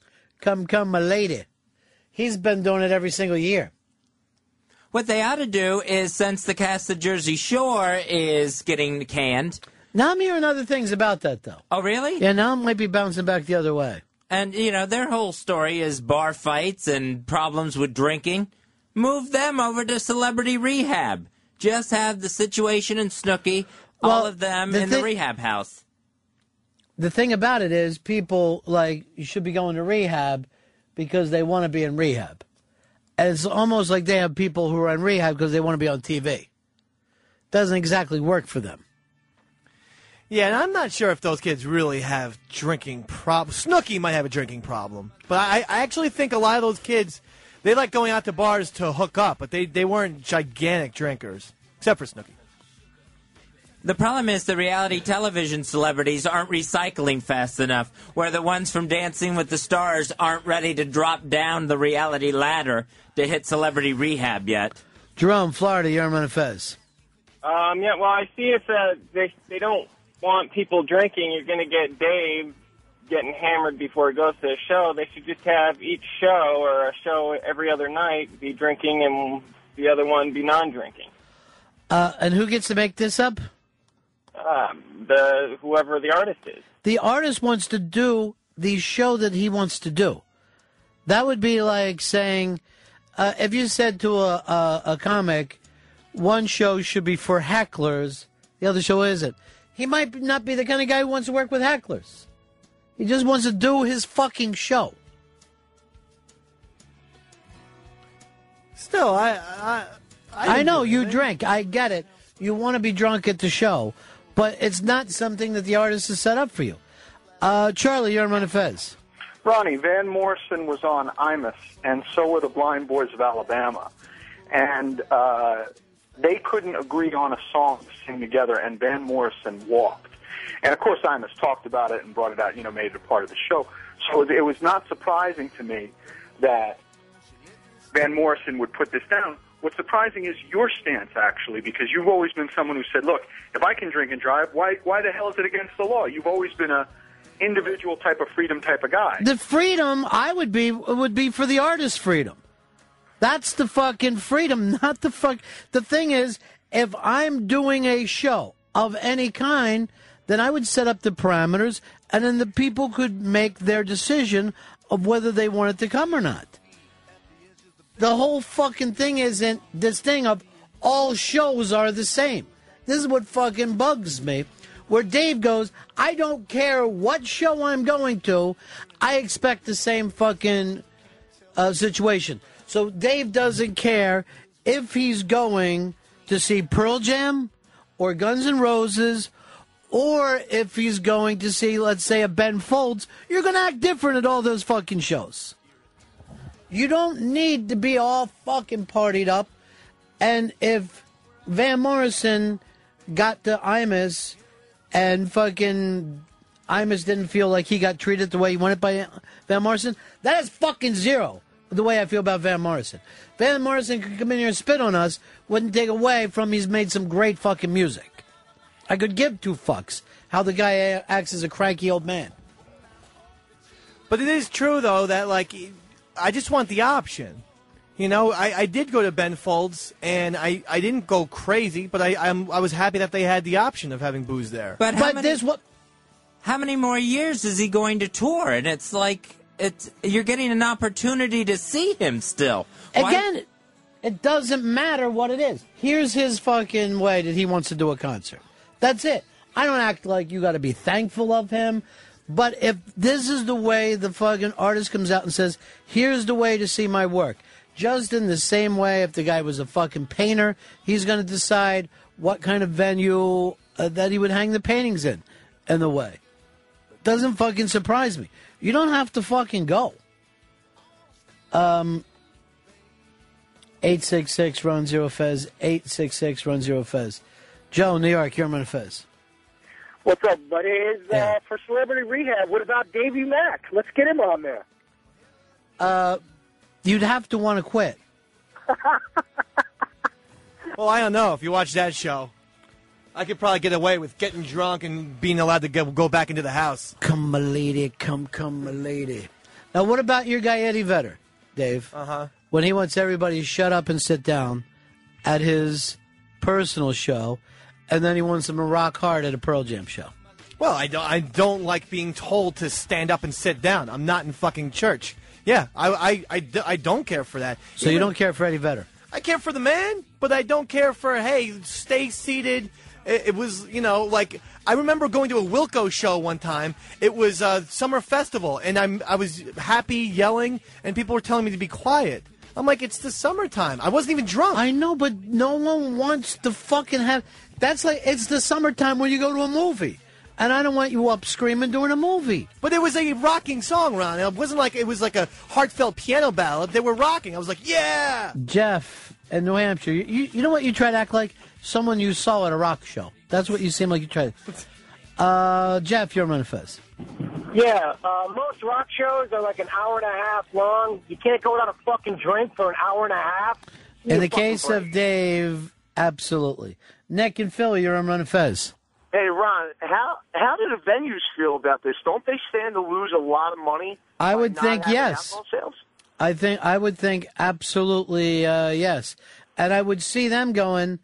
Um, well, I don't want to fucking you know deal with it, and that would be between them and Van. Then he would have to go out and find a different fucking show to do, different venue. Nick, you're on Ron Fez. Ronnie. Yes, sir. Hey, I was at the uh, show in Atlanta, and um, he, Van Morrison didn't let uh, people drink during the concert, but before the concert, it was open. and It wasn't a big deal. The only problem was there was no encore afterwards. What do you think about the encore? Um, what? It always the encore thing surprises me. That just because an encore is, is expected now, how does that make it an encore anymore? I like people go. Let's not act like I'm going to leave and then come back. Let's just fucking do this thing right here.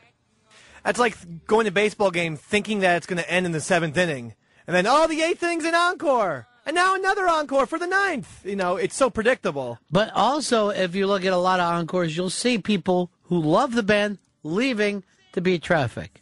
Well, those people are freaks, and they're not real fans. Neither are you. I've never left a baseball. You're not or- a real fan either. You can't fucking sit there and enjoy the show. You got to make it about summer, screaming and jumping up and down. I'm loving this because it's changing all the parameters of the meeting I'm going into. What? Please, Just- I like to enjoy myself at a I know, I'm gonna bring that up. show. It's not like I'm going to bring up that you at least seem like you you've got a crazy problem. um, The other thing is a rock and roll show. They're so infrequent. That's why they feel like more of a celebration, and you tend to drink at celebrations. Uh, Guy, you're on Fez.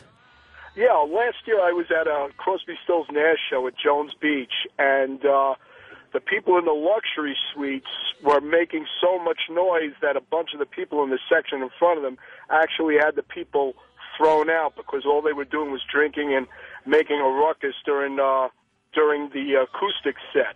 And to me, if you're paying a hundred dollars to see a show, which uh, CSN charges between eighty and a hundred bucks to see a show, you should be able to sit through and watch the show and enjoy it, and not listen to a bunch of people just being rowdy and looking to party. I agree a hundred percent.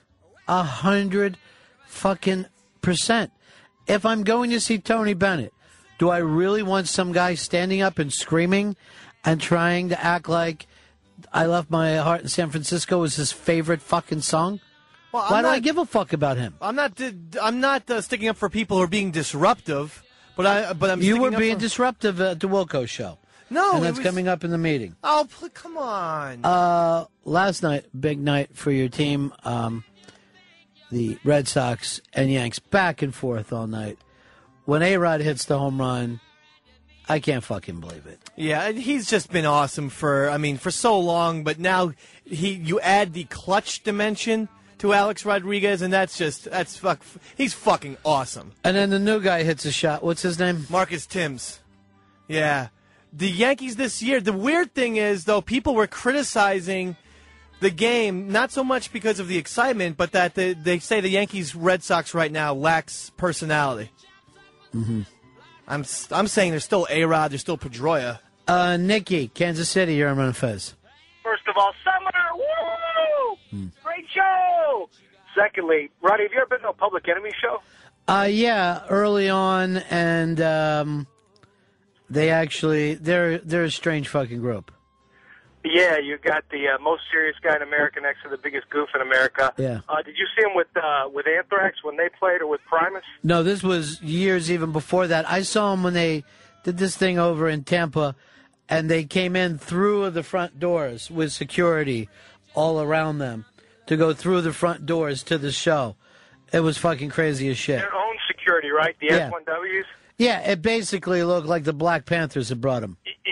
What I was going to ask you about. It's the most. It was weird because when I went, they had Primus playing before them, which was, you know, a little strange. And then they had uh, they came out and their S1Ws came out, and it's the most menacing show I've ever seen. Well, you know, except for Flav. Hmm. All right, thanks, man. But it's just part of the show. It's just, I don't think they're out there hurting people.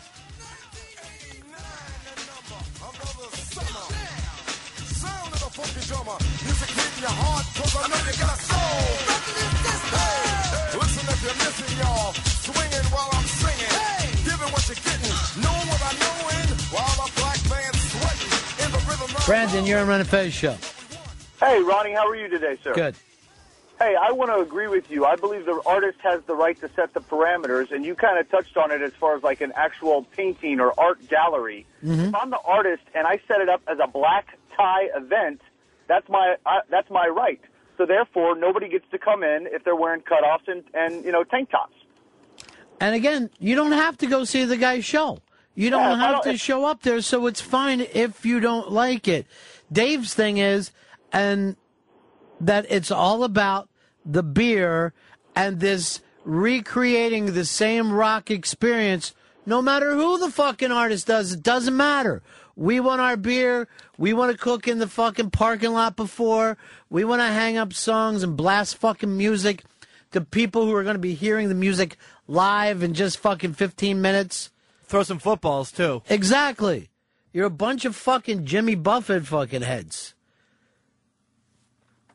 I mean, I don't know, you know, because I, Yeah, I do know. I'll It's the same shit. I'll drink differently for for different bands. It wouldn't be bad if Broadway rules were implied, where no one's being seated after the first five minutes. Oh, come on. No, it would really be up to the artist. I go to plenty of shows that are just fucking fun and silly and everybody's having a great time.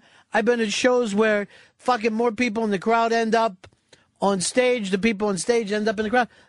I don't think that you need all these fucking rules on the outside. It's up to the person putting on the show.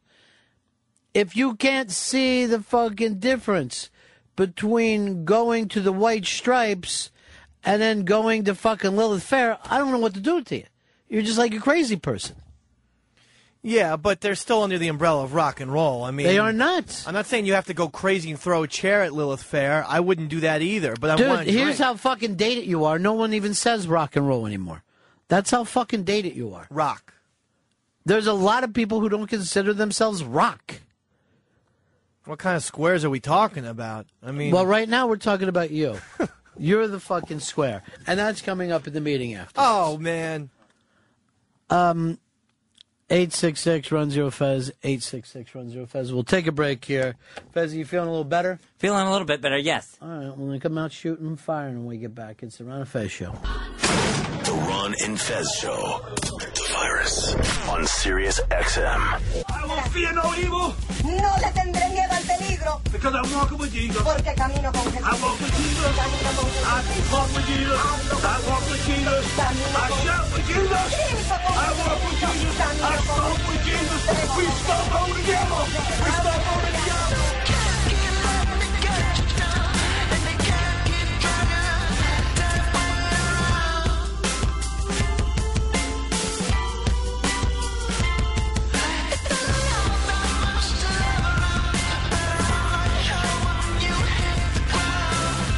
Ron and Fez show. Eight six six Ron zero Fez. Eight six six Ron zero Fez. Look what it is. It's our buddy Nicholas from CrunchGear. You're on the Ron and Fez show. Hey guys, how's it going? Good. Uh, I just got a quick spy report. I got uh, Red Dead Redemption, the Rockstar game, in the mail today, and in the credits I can see Ron Bennington and Dave McDonald. Uh, yeah, we are um, very, very big stars on uh, the Red Dead Redemption. How's the game look to you? Uh, I only played it for like two or three minutes, but it looks pretty great. So, I mean, Rockstar doesn't mess around. Uh, but this, I think, uh, Rockstar is doing something a little different where this actually looks like a Sergio Leone film. I mean, it's really beautiful, the stuff that I've seen. My friend had a copy of it last night. I called and they're like, stop bothering me. I'm going to talk to you later about it. Uh, they were just already really pulled into it. So, yeah, Rockstar did some good stuff. Of course, we'll have Laszlo later th- this week. Do we have Hard Rock Johnny coming in the same day? I believe so. Yes. That'd be great. Thanks, Nicholas. Take care. All right, bye. I think this will be one of the first non-sports games that I can get into. Oh, Rockstar's the fucking king. I like They- to play Cowboys and Indians. I'm not going to lie to you about this. A little spy report, Spy report. Spy, spy report.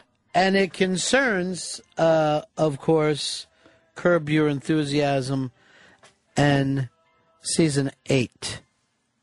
Um, season eight, Curb Your Enthusiasm, and you'll want to hear this, Dave McDonald. You, above all else, will want to hear this. Season eight, Curb Your Enthusiasm, is leaving Los Angeles. Oh my God. It's done. Uh oh. Season eight takes place in Manhattan. Oh yes. They'll be doing the show in New York. Okay, I'm on board. Now we've only really got one person left uh, until I get my full collector set, and that's the great Larry David. But also, Super Dave Osborne unmasked would be fucking perfect. Oh yeah, that would be amazing. Um, that's weird. So like, for instance, Super Dave, he's gonna go to New York I with them. don't know, Dave. I'm just reading the headlines. I can't give everybody every detail. Okay, all right. I was just. Uh, I don't know if. Funkhouser is going to be in New York or not. Okay, But it will be more time with his cousin, which is fucking. Yeah, his cousin from A Serious Man. Yeah. That guy is in New York. I love it when Larry. You remember when Larry came to New York to do the Scorsese movie? That one episode, and he's always It was great. He's always good in New York. Well, if you remember, he did the pilot in New York. Right. Yes, I do. So I, I'm very excited. For I don't that. think you remember that. Yes, I do. It was an hour long episode. I remember. That. I that- don't think you recall that. I do. I could give you details about it. Um, wait a minute. what the hell hell's the name of this fucking movie I just saw? It's, I thought it was a serious man for this week. There's so many movies that follow that fucking premise. Solitary Man. Yeah, there's Solitary Man, there's Simple Man. I get very fucking tr- tired of the S Men type movies. Right. Yeah. Oh, here's what happened. Susie Essman fucking slipped it out by mistake. She said, "We're relieved that they're uh, shooting in New York because now I get to sleep in my own bed. Okay. Let the rest of the cast stay in hotels." Because she she does the show in in L.A., but she's a New York person. She just flies out there. You see that that, that plane that had to land the other day, Fez? Oh, And the big stars that were on it? I didn't see who was on it. I just heard there may have been celebrities on it. Uh, the cute little girl that we talked about, one of the Olsen twins, the kid that was in the Hangover that we had the fight with on our show. Oh, Justin Bartha. Yeah, I didn't even know that he was the same kid. I just I've watched The Hangover twice now and enjoy it. I never took made the fucking thing that uh that he's the one that we had to run in with. But actually, to be honest, you know, me and him bumped heads for a second, and then after a few minutes got along okay. But then the you know the fucking company just went crazy. Well, you didn't you call somebody on the phone? You fuck, I forgot about. It. Yeah, I, I think I called his uh, agent or publicist. Huge mistake. Right. Uh, and that got Disney involved. And then Disney said, uh, I'm not going to bring anybody back or whatever. I don't know what the fuck happened. But anyway, he was on the plane. The kid who is on um on Broadway right now playing Frankie Valli, who I've seen that, he was on the plane. So what happens, the plane is up and moving. They smell smoke. People are like smelling smoke for a while. Finally, the pilot comes running out of the cockpit, screaming, Does anybody have a fire extinguisher? Now, people are getting weird. They're fucking, they go back in, they're, they land the plane, I believe, in Dulles. They leave from New York, or they're coming from LA, whatever. They had to stop in Dulles in, in D.C. As people are exiting the plane, everybody's safe. The pilot comes out. They can see that the wires are fucking melted and that the uh, windshield is cracked and Oh. fucked up. Fantastic. From the heat of the flames in there. But he did get them down safely. If there's one place, if you're going to have to have the fire on the plane, the one place you don't want it is the cockpit. Well, why isn't this guy a hero? Why is just Sully the hero? He landed at an airport. And why doesn't the guy have a fire extinguisher? Why is he having to come That's a shocker. That yeah, that he has to come out and ask the flight attendant for it like he's asking for an extra cup of ice. Oh, and look it up for me. There was somebody else. Oh, somebody from Californication was on the plane. Oh my gosh. Okay. Not Duchovny, I hope. No, not the company. I think it was one of the girls, but I don't remember which one. Okay. So come rushing back in with that information. So we we could have lost some real celebs here in this. Oh, that would have been like a who's who of young Hollywood. Yeah, and then apparently, you know, 200 people that we don't care about, they would have been dead.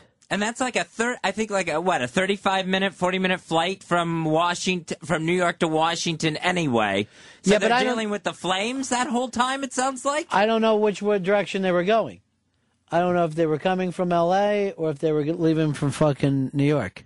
Pamela Adlon was her name. Which one is she? Just says one of the girls. We'll find out what character she is. Okay. Go to IMDb. If she is the girl that I think, then she's the um, she does the voiceover work. Well, she was Louis C.K.'s wife in the uh, Louis show. Okay. Uh, if it's the one that I think, Her name is Marcy Runkle. That's her. Yeah. What other? See what cartoon character she does, She does Rugrats. and something really big though. Yeah, you're right about the Lucky Louie. Yeah, I'm right about all this. I'm right about everything so far. I adore this girl. What's new, Scooby Doo? No, it's something. Come on, Dave. Something that we would all know. King of the Hill. Yeah, she does the king. She's the little boy from King of the Hill. Okay. That's a talented girl right there. This is a nightmare flight. Disney says they're thinking of uh, working on a new live-action Cinderella film. Finally, And I was thinking, out of all the Disney princesses, which one actually had it the roughest? Because you have Cinderella, who's, you know, she's doing hard labor, she's scrubbing floors and stuff, but at least nobody's trying to kill her at this point. um, Yeah, I guess you're right. They were just trying to keep her down, right? Right, yeah. They were just, yeah. She was, I get all the princesses mixed up. So she was raised by the mean stepmother who just basically had her uh, wearing rags and scrubbing floors. But she was, you know, had the place to live. Then you had the ones like Little Mermaid and the one from Aladdin and Sleeping Beauty. They at least all came from money. Their basic thing was who they fell in love with. So that was their biggest problem. That's when the trouble started. And Sleeping Beauty, she was just out of it anyway. I mean, even when she got the spell put on her, they weren't trying to kill her. She just had to sleep it off. I'm sorry, I don't even know where we're going with this. Where are we going? I was saying which princess had it the roughest. Oh. Uh, I, wasn't there a thing called the Little Gay Princess? Which I think would be great. A little boy who sees himself as a princess. I don't think they've done that one yet. Wouldn't it be perfect, though? It would be really cute. The yes. Frog and the Fagula.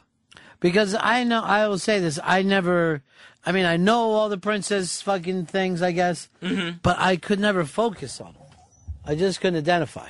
And Pocahontas, they were trying to wipe out all her people. That one I know I never saw. And that, but the the roughest one had to be Snow White, where Why? you have the ste- you have the mean stepmother there, but she gets kicked out of the house. The stepmother's jealous of her beauty, of Snow White's beauty, so there's weird issues there. Like it seems like Snow White is gonna start. She's worried that Snow White is gonna start sleeping with her own father, I guess, because she's jealous of her and her beauty.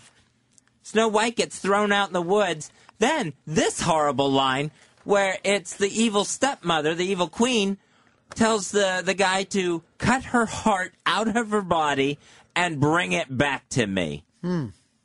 So this is actually in a kid's movie. Then she ends up living with the dwarves and she gets poisoned. Snow White had to have it the hardest out of all the Disneys. After hearing that, I'm going to agree with you, Fez.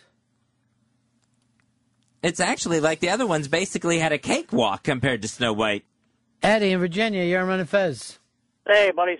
Hey, Fezzy, when's your movie coming out? Aren't you a princess that had a hard time? Fez's movie will come out. All right, 866 Ron zero Fez. 866 Ron zero Fez. Um, looks like Peter King of Sports Illustrated has released his own power rankings uh, for the NFL next season. Here's how we go number five, New Orleans Saints, Super Bowl winners. Number four, Indianapolis Colts. Number three, Baltimore Ravens. Number two, San Diego Chargers. And number one, the Packers of Green Bay. Uh, who needs Peter King to do this? I'm not sure. And this is why I can't listen to Peter King or football predictors in general. It really is strange how much of our sports reporting has become sports predicting. Right. Um, but football's the worst. They're the worst cul- culprit. Well, it is. Uh, I'll agree with you there. But if I would just love to see the amount of time that ESPN talks about a sport, sporting event, beforehand as opposed to after.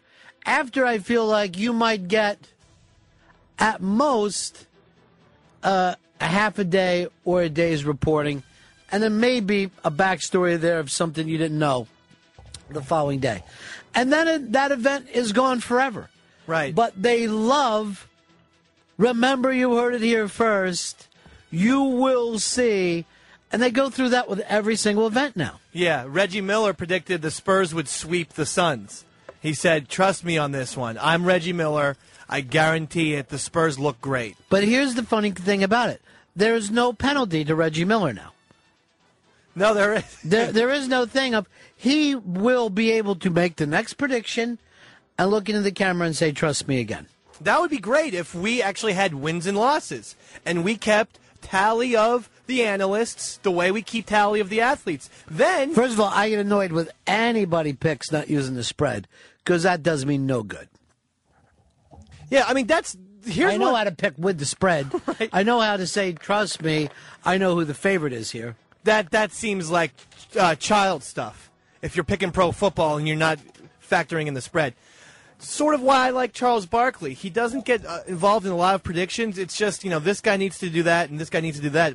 Pierre King always has these crazy ass predictions. They never go well. Last year was fucking Tony Romo and the Cowboys are definitely going to win the Super Bowl. It's just a waste of time. Here's Matt in Philly. Hey, what's up, boys? Yeah. Hey, I'm sick of hearing about football in the summer and before summer. I want to hear about baseball. It's May. I want to hear about baseball, not about football. It's happening in August and September. It does come up all the time. Football is by far the biggest sport in America. Well, it's definitely 365, especially since the NFL network. You know, you just you have it all the time, and then there's a draft. There's always something going on. You know what's going to be fun that this summer we will get, and it's coming up soon, like less than a month. We're going to have World Cup, and that's great because you get a lot of information about a sport that you know nothing about. you're like up for everything. You're like, wait, what happens if the net comes off when the ball's kicked? I love a tournament. I gotta be honest, a nice tournament. That's why I watch the League World Series. Every That's year. what makes this the greatest event in the world. It's a world tournament. Yeah. The entire world gets the opportunity to get in a tournament. If we beat England, forget it. I mean, I uh, that would be the the best thing since 1776. Well, it would be even better because then finally, if we win this, we will have our independence from them. Oh, okay. So finally, we will be independent. Uh, it wouldn't be so much that would be great for us, but so horrible for them. and it's always great to be in that position of we got nothing to lose. But how could England possibly be that much better than us in soccer? I thought America has the best athletes in the world. They play it more. But I mean, I could understand if this was like the 80s or 70s, but you know, it's 2010. We've played we we did well in 96. That Well, was 14 years ago. We haven't advanced since then? No. Uh, simply said no. That you could take our greatest fucking players, and they would have a rough time playing for a lot of the English teams. Some of them were, are able to play European fucking pro ball now, which is great. But if you look at it, we're just not on their level. You don't understand. How, it's almost like, all right, look at the United States of America. Our natural, our, our national pastime is what? Baseball. Look at the size of our country Yeah. and look at our history with baseball. Look at the tiny DR. Who gets the best shortstops? Dominican Republic does. Now, why would that be, Dave? Because they're insane about it over there. That's how the rest of the world is about soccer. Mm-hmm. When you I was reading this story on David Beckham, he signed his pro deal, not his college deal or whatever. He signed his pro deal, I think, when he was 13. He started playing for that team professionally. Wow, that's not the you know the A team, but he played under that professionally. We would be freaking out if you could start and play, you know, uh, the minor leagues of the 76ers at fucking age 12 and 13. Over there, it's considered okay. Um, here is uh, Jim. You're on Fez. Uh, hey, buddies. Uh, uh, if you guys want to, uh, Yahoo Sports has a, a World Cup soccer fantasy league. I don't know if that's offensive to you, but uh, you can start one up for Ron and Fez uh, fans. Or Well, we've actually been looking around for one and uh, having a tough time of even understanding the the rules to one. yeah, there's a lot of lot of different uh, setups in in the different. Uh, like yeah, yeah, like every fantasy league has a different way of playing it, right? yeah, pretty much. Yahoo is pretty good. You just pretty much pick the games all the way through, even the even the qualifiers and stuff. Yeah, well, that's not a fantasy. I wouldn't mind being part of that, where you just play it like the brackets. That might be fun. To, but to sit down and play fantasy soccer would be completely different. But yeah, I don't mind us sitting down and filling out the brackets for fun. Um, here's uh, Gary in Vegas. Sherman and Fez. Hey guys, what's going on? Yeah. Hey, the the reason we'll never be, be better as a country soccer wise, our athletes have more options in third world countries. Plain and simple. You take a LeBron, an athlete like a LeBron or Kobe, they're handed choices what to do. Somebody in Brazil, it's either kick a soccer ball around or pick beans. Your choice. Yeah, we do have a lot of other choices for our athletes. And let's suppose if you really looked at this, if you had LeBron, Kobe, T.O., Ocho Cinco, if those guys were trained fucking soccer players, That would be awesome. it would be fucking awesome. Jeter's playing. Jeter soccer. would probably be a fucking player. if you just look at our purest athletes, unfortunately, we would not have Steve Nash. But there's Steve Nash who loves soccer more than basketball. Yeah. And is a much better basketball player than he is a soccer player. Yeah. Apparently, it's not an easy fucking game to master. It just feels like we, we, we should be up to semi decent standards by now. But have we had the decent coaches all along? They seem like they would want to go coach the best teams. Yeah, I get that, but we're also not going to be coaching those guys except for every couple years. You know what I mean? It's not like you get them all the time. They they have to be around good coaching and good training all the time to get good. It's not like I don't know if if you just took a Paterno and threw him with any team, he might not get you the same kind of su- success record as he has setting up a system that lasted for fucking 50 years. Uh, Anthony, you're on Ron Fez.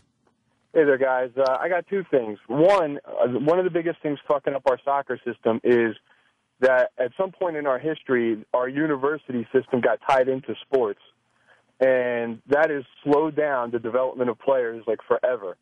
Uh, like you said, guys are getting bought at like 11, 12 years old. Like Leo Messi is the best player in the world right now for Barcelona. They bought him from Argentina when he was 11 you know, um, and uh, they were spotting him already, like as a one of the best players in the world. And But that- our universities know who the best 11 year old basketball player is in the country. They know who the best 13 year old quarterback is. They know it. Oh, sure they do.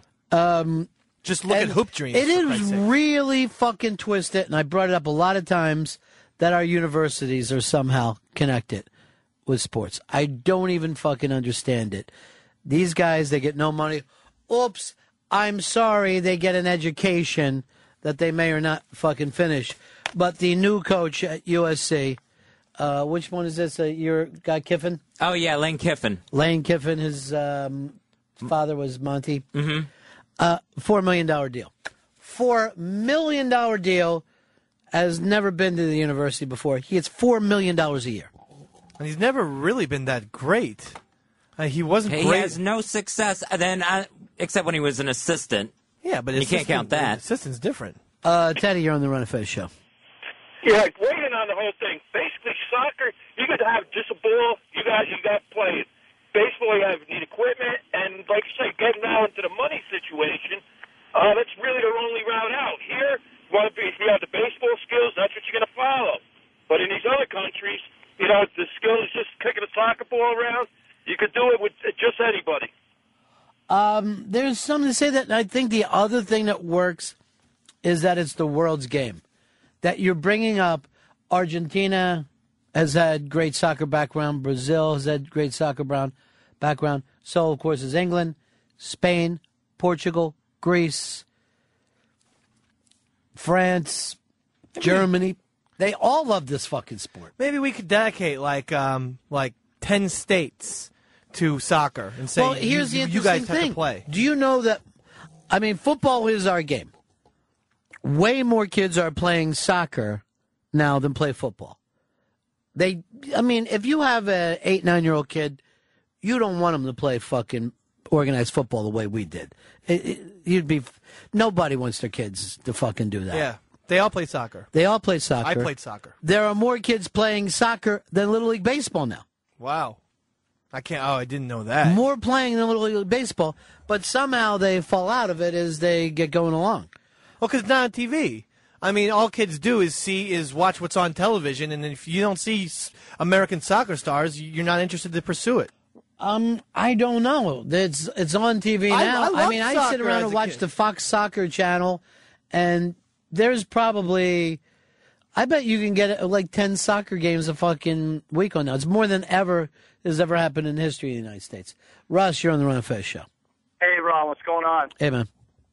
Hey, so I, you guys are talking about how England's so much better than us. I actually got an opportunity. I played over there when I was 16 on like this uh, international team that you can try out for, and we'd play their rec teams and we'd play their club teams, and their rec teams were better than our club teams, and we could kind of keep up with them. But their club teams, these guys, they I say guys, they were 16 years old. They were signed with pro contracts. Right. They're unbelievable. Our first game against a rec team, they they broke our forward's leg. The goalie did. Both bones in his lower leg. You're like, what the fuck are we doing over here? Um, let's go to uh, Ryan in New York. You're on Manifest. Uh, I got to disagree with you guys. We already are pretty good at soccer. We beat Italy a couple, couple Yeah, years we're- ago. That was the number one team. No, no, I get it. We're, we are we are much improved at soccer. There's no doubt about it. And Uh, but Dave is looking for a locked win, the way we do in basketball. I want championship. That's he all. wants. And is there any possible way you think, Ryan, we could win this World Cup? Uh, maybe not this year, but you know, in a couple years, with the all the kids playing soccer, we're going to get a lot better, and we out hustle every other team. I don't think you've ever watched the speed of these games. I watch them. And games that will win, you can tell the difference between our fucking team and who we're playing. We were playing Spain. And the game that we won, right? We beat Spain. Is that the one? Yeah. Yes. That was our big upset. They were so much fucking faster than us. They were so much better at ball control. I mean, they were. They're. It's. We're not at that level yet, and we beat them. And you're still like, we're still not at their level. But that's my problem is that I feel like since '94 we've been saying, "Hey, next World Cup we're going to be a contender," and we and and that was I remember that team. That was you know that '94 team, and now here we are 16 years later. What's going on? The '94 team was the year that that Italian goalie, remember with the with that Italian sounding name, And then black hair? '98 was Brazil winning again. Right? Yeah. And, and and so I thought since '94, I remember they were like, "This is going to be huge. Soccer's going to take off." It was after '98 that I decided I'm a World Cup fan from now on. I've stuck with it since '98. I can't remember a lot of the '94. I just remember that Italian goalie, and, and I think the uh, Giants had a tryout to see if he could uh, kick field goals. Of course, it went nowhere. Um, let's go over here to uh, Evan in Dallas. Sherman Fez. Yeah, there's only one reason why uh, soccer isn't huge in America. Go ahead. That's because private universities are the only ones that can have men's soccer teams. So kids play when they're little kids, and then they play all through high school, and then they got nowhere to go after that. So there, there's no programs at, let's say, a Syracuse, a Georgia, a USC. No, there was some kind of law, and I think it was actually, it's kind of funny, uh, girls volleyball screwed this whole thing up where you have to, there was some kind of law that was enacted that you had to add a woman's sport to every male sport that you added. Right. You, it's a public system. Mm-hmm. That kind of, whenever they did volleyball, then that kind of threw everything off to where there's really no other sports to add for girls if you add soccer. Why don't you add girls soccer? Well, they got girls soccer because there wasn't parity to begin with. I mean, men had. I mean, there's something we're leading, uh, one of the leaders in the world at female soccer. We do fucking great. Uh, Marty, you're in Manifest. The network, they're going to have the UEFA Champions League uh, title game between Bayern Munich and Inter Milan. Yeah. And that's like a first for American TV to have that game on. I want to point something out. Physically, size-wise, soccer is a game normal-sized humans can still play. And look at Wayne Rooney; he's only five ten. I don't think huge guys would be good at it. You know what I'm getting at? They're not quick enough. Um, well, yes and no. There's also some really big guys, but you are right about that. That it really is a lot of guys um, that you would consider average size. But we thought the same thing about shortstops for many, many years, and then our, our, the bigger shortstops have come into fashion. Um, but I do think you could take a T.O. and he'd be a fucking terrific soccer player. So do I. Uh, let's go over here to Travis Sherman Fest. Yeah, Ron. Um, I think that I won't. Even, you said nobody'd let their son, or everybody'd want their son to play soccer. I don't. My son's a smaller kid too. He's only ten, and and they've asked him to play soccer twice, and he doesn't really like it either. He loves football. He's never going to play in the pros, but I think I think soccer's. I think it sucks, and I think they're pussies. Some of them not pussy pussies, but pussies that play. I mean, look at football. It's the biggest sport in the world. Yeah, a lot more people watch soccer live, maybe in another country, but it's the biggest and baddest here. And I like Yeah, it's not. It's first of all, not only is it not football not the biggest in the in the world, it's not as big as a world sport as baseball or basketball. It gets very little play outside the United States of America. Basketball is is the number two sport. When LeBron James fucking goes around the world, uh, gigantic star, well known everywhere. Kobe is well known everywhere. I don't think that you're going to look at a lot of fucking U.S. football players and they're known. I don't think those guys know Roethlisberger. Maybe in Germany. That's about it. Mike, you're on Fez. Um, yeah, Ronnie, buddy. So uh, I'm gonna have to beg to differ. It's a bitch sport. No one really wants to watch frail white guys get carried off in a gurney, if you know what I mean. Football, hoorah! I get that you like football. And I don't know why it is a one sport or another sport. You don't do this with like basketball. You know, you're not constantly trying to fucking compare football to basketball and baseball. It's a different sport. Totally. Uh, odd comment. Uh, let's go over here to uh, Brian. You're on Ron Fez. Once, twice, lost you. Kevin and Pierre, you're on the Ron Fez show.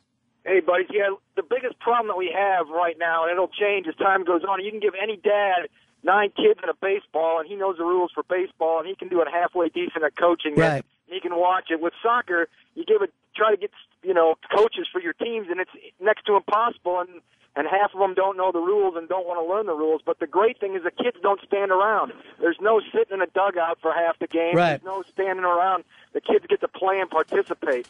And then the problem with our universities are the only place that, that they scout players is from premier clubs. They do not look at high school athletes at all because it's too watered down in the pool. And so only the kids with the with the wealthy families and the money get to play for these premier elite clubs, and maybe a few that get scholarships in. So it's a slow building process, but 20 years America is going to definitely get it because the money's there. Thank you, Kevin. I appreciate it. Good points. Here's Charlie in Jersey. That was a very good point, that last guy. But uh, the biggest thing growing up that I played is soccer. Everybody came from Europe, so you got you know Argentinians, Germans, Italians. So whatever coach you had, if he was Italian, if he was Portuguese, he taught you that brand of soccer. Mm-hmm. So we we don't have an American style yet. So you get all these people all over the country, and they come up to the national team, and each one of them plays a different brand of soccer. So Very interesting. we, until we adopt a way to play, which I would adopt the English, and that make all the coaches, you know, until that happens, you're just going to have a bunch of different kids playing together, and they're never going to mesh because they all play a different way. Yeah, I don't know enough about the sport, but I do see that, you know, if you look at German soccer and how controlled it is, it looks like the French play a much slower defensive game. England's a little more wide open. And then you get to the Brazilian guys, and they're just fucking flat out the Globetrotters. They're just fucking crazy. It is crazy different extremes Well, like they any, play the game. Any sport's going to have different styles of, of play and, and ways to you, win. you like Smash Mouth. You're the old Smash Mouth. I Mouth want kind to of guy. smash. Uh, I just I'm really curious about this like um, this LeBron, Kobe, Derek Jeter soccer team that we could have put together. I'm trying to do it, and all I have to do right now, I'm really down to uh, just swapping out their brains for other brains, a brain transplant, that would and be I'll have something I can be proud of. Well, the thing is, yeah, I mean, like uh, we were saying before, you know, America, we, we could make a, a new trend that soccer players are bigger, and then we, we would be the fucking shit. It would look nuts on television. It would look awesome if we're just a bunch of giants killing these fucking five foot ten guys. Smith, you're on Ron Fez. How are you, buddy? Good to talk to you again. Yeah, thanks, buddy. Uh, there's a book called Soccernomics you might want to check out that goes into um, why some countries are better than others and how the U.S. is going to progress. And and uh, they make the case that Turkey is going to end up being a, a huge soccer powerhouse. But it's a great book. And you're talking earlier about uh, the connection between sports and colleges. A guy named Murray Sperber writes a lot about that sort of stuff too. So you might want to check those out. I want Murray Sperber on the show. He's I, fantastic. I would love to, to crush the NCAA. I would love it. Dan, you're on the Ron and Fez show. Danny. Lou. Yeah. Dan, can you hear me, buddy? Lost you. Uh, here's uh, Bo. You're on Ron and Fez. Hey, Ron. Hey, Yeah. Faz. uh, the caller that called in and said that only private colleges can have soccer is full of shit. The ACC dominates the nation in collegiate soccer, and it's got public schools like Clemson, Georgia Tech, UNC, just just for a few. Mm-hmm. He's talking about that program Title IX, and colleges have to balance male and female sports, but they can choose what they offer. Uh, public colleges definitely have soccer. I appreciate it. Here's Bill in Chicago. Yeah, Ronnie, I was wondering if we should stop worrying so much about trying to catch up in soccer when we can't even win the World Baseball Classic No. or national pastime. Yeah, I mean, I do think it is uh, um, something to fucking look into across the board here. I hate seeing us lose these World Baseball tournaments. But those things are still not set up perfectly. I mean, we don't have the guys really training for those the way they train for World Cup. I'm sure if we could put together a team and they were together for like a year, we would win the World Baseball Classic. And yet we have to. Well, we I- got to figure something out. We don't have the time though. The baseball season is so long. There's no time to fucking train. I get tired of how long our seasons are. I'd rather do it, do it well. Uh, Jonathan in Houston, you're on Fez. Yeah, I was uh, calling back to kind of give a add in to the guy that previously said that all the coaches are from foreign countries right now. Uh, I Really? don't think that's even what we're looking for, but I appreciate it, Jonathan. Let's go over here to uh, Rob. Rob, you're on Ron and Fez. Let me try again. Go ahead, Rob. Hey, uh, good afternoon. Hey, on the, on the international level, the U.S. qualifies for the World Cup by winning the CONCACAF tournament, which is like, um, you know, the U.S. plays against teams primarily in the Caribbean and like mostly in the Caribbean and Central America. So we're not really playing. What we need to be doing is playing European teams more often, but we can win the CONCACAF. We can beat like Trinidad, Tobago, Tobago or Barbados, but you know, which is great. But then when we get on the world stage, we kind of fall flat. See, here, here's what I had an idea a couple years ago as a club team, right? If you had a, let's say, New York club team, and then let them play some games in uh, Chicago and L.A., and I would I wouldn't even keep this as even straight American. I would let, let it be everything, and and then put them in the Champions League, right? Right, right. You would have this set up so Fox could then show this as a primetime thing. So you would have American kids watching, not trying to watch a whole league of Americans, but just one team playing against the best. And we would start and get that kind of Yankees feeling about ourselves. What's what's really cool in South America, for instance, you'll have a, a team like in Argentina. They have like Boca. Right. They'll play tournaments like Copa Libertadores is a is a tournament throughout South America. So this club team travels. They'll play within their own league. Like it would be like playing the Yankees in the ML in like Major League Baseball. Right. But then they go into tournaments against other teams across South America. They travel to, to other countries, so it, it gets international with them more often than than what we're used to. We're used to you know just playing U.S. and Canadian teams with baseball or Yeah. football. But It- it would be like if the Giants were playing, you know, the Canadian Football League equivalent. You know, Yeah, we're very, very fucking, we're very, very slow to the gun on a lot of this stuff, and it's just a different way than we normally do sports. I still can't even figure out the soccer, soccer schedule. I don't understand how long the season is. Why? Oh, we lost two to one, so we're celebrating. We won overall. I never get it. Uh, Shane, Philly, you're on Ron Fez. Shane, we got you, buddy. I'm gonna have lunch and everything. Abby just took a three and a half hour nap, and she has me. Listen to that accent. Listen to that chick's accent. I'm going to go back to him now because I want to talk to him. Uh, Joe in Jersey, you're on the Ron and Fez show. Hey, Ronnie. Um, I don't know how anyone can say in 20 years we're going to be good at anything. I mean, kids nowadays don't play pickup games, and they don't like get together and play sports. They're too busy like playing Xbox and doing all that kind of stuff. And one more thing, Dave, that player you were talking about in the '94 was Tony Meola. That's it. Good job, Tony Meola. I remember the Italian name. Didn't he play with the Jets a little bit? Uh, that's what I thought. He had some kind of thing, and then when they had, the, you know, they brought up the MLCS and uh, the MLS. He was like the big goaltender for the New York team. I'm going to see if if Shane caught up with us. Shane, you there? Yeah, I'm here. All right, how are you doing down there in Philadelphia, my friend? Uh, can't complain, can't complain.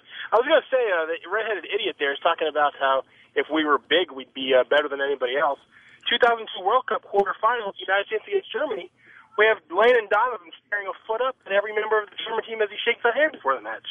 So size and everything. We, you know, just a little history. How do we do? For 20 years. Uh, Shane, here's the important thing. When's uh, the Philadelphia team going to start playing in Chester? Uh, it's June 27th in your neck of the woods, Ron. That's right. Thank you, my friend. Goodbye. But we didn't win. I mean, so you can't say, well, look, we had a, a, a short guy. That's why he's saying uh, he's he's saying stop bragging. We need the big guys, is my point. Get a hold of Kobe. I will. I want T.O. part of this. I'll get Shaq to be uh, goaltender. Uh, well, actually, we've got one of the best goaltenders in the in the world, so we're fine. All right. Uh, Brian, you're on the Ron Fez show. Brian, Canada. Hey, how's it going? Yeah. Hey, I was in Argentina there last week. I went to a Boca Juniors game, and I tell you, the the fans there are almost more interesting than the soccer. are. The bastards sang at the top of their lungs for about two and a half hours straight there. Yeah, they are crazy. Uh, we don't even get it. I mean, the singing at a game thing just makes no sense to us whatsoever. Well, we can chant defense and then hold up a picket fence. We leave it to the useless cheerleaders. Women? Exactly. Sometimes we chant charge, but that's only if they they have a, a horn sound effect playing for us. All right, here is. Uh, and this is from Wesley Shear. Send this to 202 friends. Number one sport in the world is soccer. Number two sport, basketball. Okay. Number three sport, Dave? Tennis. Wrong. Fez? Uh, baseball. Baseball is number four. What's the number three sport? Golf. Wrong. Hockey? Wrong. Rugby. Wrong. Um. Oh, I- fencing. Wrong. Boxing. Wrong. Oh, Jesus. A wrestling. Oh, I got it. Wrong. Auto racing, like Wrong. shit. Uh, volleyball. Wrong. Um, defense. defense. Just defense? I'm running out of sports. Um, rugby, right? I mean, come on, rugby. Wrong. It is croquet. cricket. I was good. I, that's what I meant by croquet. I You- meant cricket. That's fucking stupid then. I if you meant- meant the wrong thing. I know, but I was thinking cricket. So it's one, soccer. Two, he says, uh, was a basketball. Followed uh, um the cricket, baseball, and five he has listed as pudding pops. But I Oh. think that was just uh, an attack on us yesterday. Let's take a break. We'll come back and wrap up the show. Oh, this early? Are we wrapping up or letting it go, Mal? Mm, uh, yeah, we we should take a break, and then you know we're gonna we're gonna wrap up in uh, in a little while. Ron Fez Show. To contact the Ron and Fez show, you could call at 866-RON-0-FEZ or email us at ronandfez at AOL.com. Or you can instant message us at Ron and Fez on AIM. You could also visit the show's MySpace at myspace.com slash Ron and Fez show. It's the Ron and Fez show on XM202 Sirius 197. You're listening to the Ron and Fez show on the virus. Sirius 197, XM 202. What would you do? I'm asking you, what would you do to change this healthcare system for the better? Get off my phone! Get off my phone, you little pinhead! Get off my phone!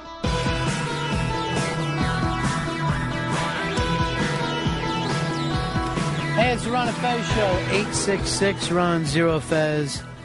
866 Ron Zero Fez. Uh, today is the last lost day until the uh, regular episode, and then we have the two and a half hour lost movie. Uh, we're saying we're hoping for more deaths. More deaths. Just fucking take them all out. Take them all out. Sink that fucking island. Then we'll be done. Uh, Supreme Court ruled Monday that the federal government has the power to indefinitely keep some sex offenders behind bars after they've served their sentences. If officials determine that those inmates may prove sexually dangerous in the future.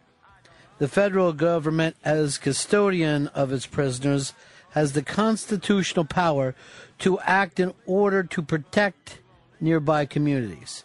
Um, this went seven to two in the majority. Um, now, I understand that we all hate perverts and, oh, a kid toucher, I'll kill a kid, blah, blah, blah. Whatever it happens to be. Yet it does seem you have a court sentence and you are sentenced to do something. When your sentence is over, it seems strange that then you don't you haven't paid your debt to society. Now let's get this straight here. They're not taking these guys and going, you know what, they've paid their crime, but we're going to take them to a mental institution and get them help. They're not saying that at all. They're saying we're going to keep this person in prison. And again, it comes back to that strange thing that we have in this country that sex is the worst possible thing that we can imagine. Because how many times do you think we are sending violent people out? You don't think that most of the time they're fucking releasing a lot of these guys? They're not saying, I don't think he's rehabilitated, but he has done his time and we don't have a choice. Hicks, what's your thoughts on this one? I'm pro kid toucher in this one. I mean, these guys, it's like Minority Report, where it's like they might, you know, commit a crime again, so let's fucking keep Right. them fucking locked up. But we, and I know you don't know this uh, because you don't have kids, but there's nothing we fear more than a kid toucher. And that's when, you know, those guys have to put the fucking sign on their house, go and tell their neighbors. You know what Jesus went through, man. Well, I saw Mystic. I was watching Mystic River uh, yesterday, so I kind of understand. Yeah. Uh, 866 Ron zero fez. 866 Ron zero fez. So it sounds as if we are on the side of it seems like you should do their thing. So if anybody has a different angle on this, I'd love to hear it. 866 Ron zero fez. 866 Ron zero fez. The, but here's the point. I imagine the Supreme Court has thought of this a lot more than I am. I imagine I have to be missing something. But I don't see how legally, once someone does their time, we can uh, hold them. Uh, here's Joe. Joe, you're on the Ron and Fez show. Hey, Ronnie. First time call, big fan. Thanks. Um, I do this for a living, um, actually. Uh, I, I don't want to say where I'm, where I'm from because I'm You don't have block, to. But, but uh, yeah, this has been going on since the 50s. It's uh, it's really nothing new. Um, this is just a if they had a new case on it, it's just reaffirming what they've always said. Um, these cases are the, after the criminal sentence, guys are held because you think about it like someone who is who is you know criminally insane, who's a danger to themselves or others. You can hold those people because they can't control themselves. That's the that's the same theory behind this. Um, it's you know it's a little bit different, but that's, It that's it does seem like the person would belong in an institution then. Yeah, well, most of the places all have to provide treatment is one of the reasons why the government can do it. Is, Uh-huh. uh, in order to try to help them so that they can get out. It's not to hold them forever. It's to help re- rehabilitate them so that at some point they can get out. But it sounds like they're talking about people that can't be re- rehabilitated. Like that should just be a life sentence at the beginning. Well, I mean, there's a lot of research on it. Some people say you hear a lot that they can't be rehabilitated, Uh-huh. but it's about controlling behavior. I mean, the thoughts and feelings, especially for the people who are interested in really young kids, that never goes away. But you can learn to not touch. You know, you can Right. learn to control your behavior, and that's what they try to teach So, nowadays. so your point is you do see this as almost as if they were being held in an institution to get help for. You're not seeing this as we disregard the the the crime itself. This is separate from the crime that they did. It's it's absolutely separate from the crime, and it's a they're they're always civil proceedings. Um, they're being held civilly, just like you would you would you would do someone who's you know a danger to themselves or others. That's how they do it. Okay. All right, that makes sense to me. Thanks, Joe. I appreciate All it. Here is someone who calls themselves anonymous. You're on the Ron and Fez show. Hey, Ronnie B. Yes. So yeah, um, I am. I'm actually a sex offender, and I think the way society treats us is bullshit. Um, I my crime was committed over ten years ago, and I've got a wife and kids, and you know I've grown up and I've done I've done everything right by society. And to be honest with you, um, I think it's bullshit that we get more shit than a fucking murderer does. Mm. Well, you definitely get more than a murder. Uh, I don't think that once a guy's released from prison, he has to put up a sign that says, I've killed someone before, beware of me. The interesting thing is somebody could hit a kid with a stick and do it repeatedly and not have to put a sign up. Um, I'm just curious, what exactly was your crime? What did you, what were you arrested for? I was uh, arrested for lewd and lascivious molestation Mhm. down in uh, down in Florida back when I was uh, 21, 22, and the girl was 15. Okay. Yeah. Um, so and ever, and since then, you know, I went through the therapy and you know I did my time and I paid my debt to society. Went through the probation. Never even you know never did anything wrong ever again. Never have. Right. Got my life got my life straight. Got married. Have kids of my own. Got a house. You know all that stuff. And I mean and you know I've had to move before. You know I I got ran out of places because you know, word got out, oh, there's a sex offender living here, and I'd have to pick up sticks and leave at a moment's notice. I got pick, kicked out of a dozen places, you know, and it just it, it makes it hard for for somebody like me trying to you know get their life back on order that made one mistake one time, you know, to uh to try to you know get our life back in order and just you know live a normal a normal life with soci- when society won't let it go. Now, do you see yourself as rehabilitated? You understand what you did, cross the line? Absolutely, absolutely, one hundred percent. Listen, I have a daughter and I have two sons. hmm And the last thing I want is for anybody to hurt my kids. You know, I live and die for those uh, for my kids, man. Right. And you know, it's you know, it's just one of these things where, you know, we're I think as parents, you know, we kind of need to step it up ourselves and educate ourselves about the people living around us and learn to protect our children without just automatically, you know, just casting out the first stone and saying, "Oh, he's a kid toucher. He he needs to rot in his he needs to rot in jail for the rest of his life." Yeah. Well, how do you know? Well, how do you really know? Were you there? Were you there when it happened? No, you weren't. You Or don't else know we'd be in jail too. yeah, you know, you'd be you you need to know the circumstances around that particular person's situation. But You we know, can't watch you do these things. We can only find well, out after obviously, the fact. obviously not. But just like there is with murder, there's different counts of murder. You know, you've got different different levels of murder depending on the the circumstances or the situation. Whereas a sex offender, it doesn't matter if you're a sex offender or a sexual predator, you get lumped into the same group. Mm. You know, a person can murder somebody and be and be uh and catch a plea and, and get it get it down to manslaughter. You know, but you know, a sex offender can't. Uh, I appreciate you calling. All right, no Ta- problem. Thank Take you. care, man. Uh, here's Cold Daddy in Georgia. You're on Fez. Hey, Ronnie B. It's a uh, honor to speak to you again. Uh, my neighbor is actually a uh, convicted sex offender. Uh, spent his seven or eight years in prison, and it's kind of like he's still in prison because uh, just recently, guys came in and they tossed his house, uh, his workshop, and literally, I mean, it looked like you know something you would see on the movies. They overturned beds, they checked his computer uh, all through the attic, uh, up under his house, everything looking for pornography, looking for drugs, the whole nine yards. And he said this is a random thing. It just happens every once in a while. Yeah, he said it's something that's pretty much going to go on the rest of his life. And um, he said, you know, it's just the the cost, the, the price of his freedom.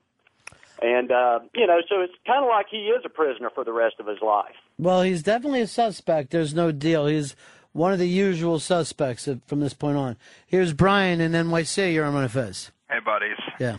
So I was supposed to see my uncle Paul, and uh, he's still he's still in jail because they don't trust him. He's on the O and A show every once in a while, but that's it. Um, thank you. 866 Ron Zero Fez. You really fucking had me. 866 Ron Zero Fez. Uh, Fred, you're on the Ron and Fez show. Uh, yeah, Ronnie B, love you, Fez, love you guys. Thanks. Just been uh, calling down from VA, your old stomping grounds, and uh, they have down here a sexually violent predator act, and they involuntarily commit um, people who have uh, committed, um, you know, rape, aggravated sexual battery, sexual battery, anything while they're in prison. And what they do is they score them on this device called a, uh static 99. It's supposed to predict their recidivism, but they fail to take into account many, many things. And a lot of these um, guys get uh, put into an institution, like you were saying, Ronnie. They they don't call it a prison; they call it a hospital. They're locked down, and uh, basically they're kept there forever because they can never be cured. So if you can't be cured of this, uh, you're just you're in. You're staying in. Yeah, you're in. What they do is they tell, they say they have um, personality disorders, which according to the psychiatrists and psychologists is something that you can't be cured of Mm-hmm. and can't be treated with medication. And even though you go through years and years and years of sex offender therapy, they just don't let these guys out. And um, it could be a kid who was 18 who committed a, a one-time rape, spent 20 years in, and now is stuck in this uh, basically a, a penitentiary, like you're saying. It's not the same as sex offenders Right. who are out and on the sex offender list. But yeah, but you know, if we have uh, violent, crazy people, we lock them up, right? Correct. And it seems like this the same thing could happen. Uh, there was some guy the other day, uh, and I brought this up on the show, that was running down my street just chucking these big bottles, and I'm like, I know he's a homeless guy, and I feel for him, but he's so fucking agitated here. He needs some help. The the he needs somebody to help him, you know, turn this thing around. I feel the same way about the these fucking KTs. I'd rather sit there and work on it behind bars until we got the guy fucking fixed than not. Now, I don't want to just throw him in with everyone else and say you've done your time. Maybe some of those people, after they do whatever time they should do, you know, because I don't think that you should really even get to go to the institution without doing jail time at all. I think it should be some amount of both there. Um, Shouldn't all this be part of the sentence in the first place, though? I mean, yeah, I kind of agree with that as well. That you, but I guess it is. I guess you have to go and take this test, and if you don't pass this test, you can't come back out again. And then the other thing is, there's no place to put them afterwards. Nobody wants them in a neighborhood. Nobody wants them anywhere where there's even when even when they're cured. Yeah, yeah. Even afterwards, it's it's a try to think of any area that's not near a school, city or suburb. Well, if you're going to live in the suburbs, you're going to live in a neighborhood with kids, and then those parents, and I get it 100%, are going to freak out when they find out a fucking sex offender Oh yeah, lives on their block. There's a website that you know will There's post tons it. of those, by the yeah. way. And when we when There's we phone were, apps now. Yeah, when we were li- living in Brooklyn, we put it in there, and it was just like bing, bing, bing, bing. Yeah. You know, so I was like, I've, okay, I've done the same thing before. I'm out of here. But try it with Jersey. I, I I will, but it's it's a lot less frequent. I mean, I'm not saying Jersey's great. I'm just saying where we live is a lot better. But you're not going to go anywhere that you're not going to have sex offenders, and of course, obviously, it only takes one. Um, here is uh, let's go over here to Jesse. You're on Ron Fez. Virginia 20, Constitution Highway. Uh, we got you, Jesse. Oh, hey, what's going on? Yeah, this is Colin. I worked in corrections for three years, and I was in charge of uh, the group of people you're talking about. There's all kinds of different people with different situations and stuff, but I will say this: if somebody murders somebody, turn left onto Virginia 20, Constitution Highway. Sorry, navigation system. That's your robot. yeah. If somebody murders somebody, everybody sees like, ah, I might have killed him for some reason. You know, I sympathize with that guy. Nobody sympathizes with somebody who molested a child. Right. So that's what I'm saying is, and you guys are saying, well, even if someone murders somebody, Yeah, but because here's the thing, we cannot think of anything worse in our country than we can sex. We can totally get torture before we want to put up sex. And then if anyone actually was sexually abused in this country, we're, you know, we do that whole, oh my God, I happened to a cousin. You know what I mean? We, we keep it like you are permanently scarred from this. And when you murder someone, I mean, they were once a child. I mean, you can't look at it. So just- you're taking every murder as actually a kid killer.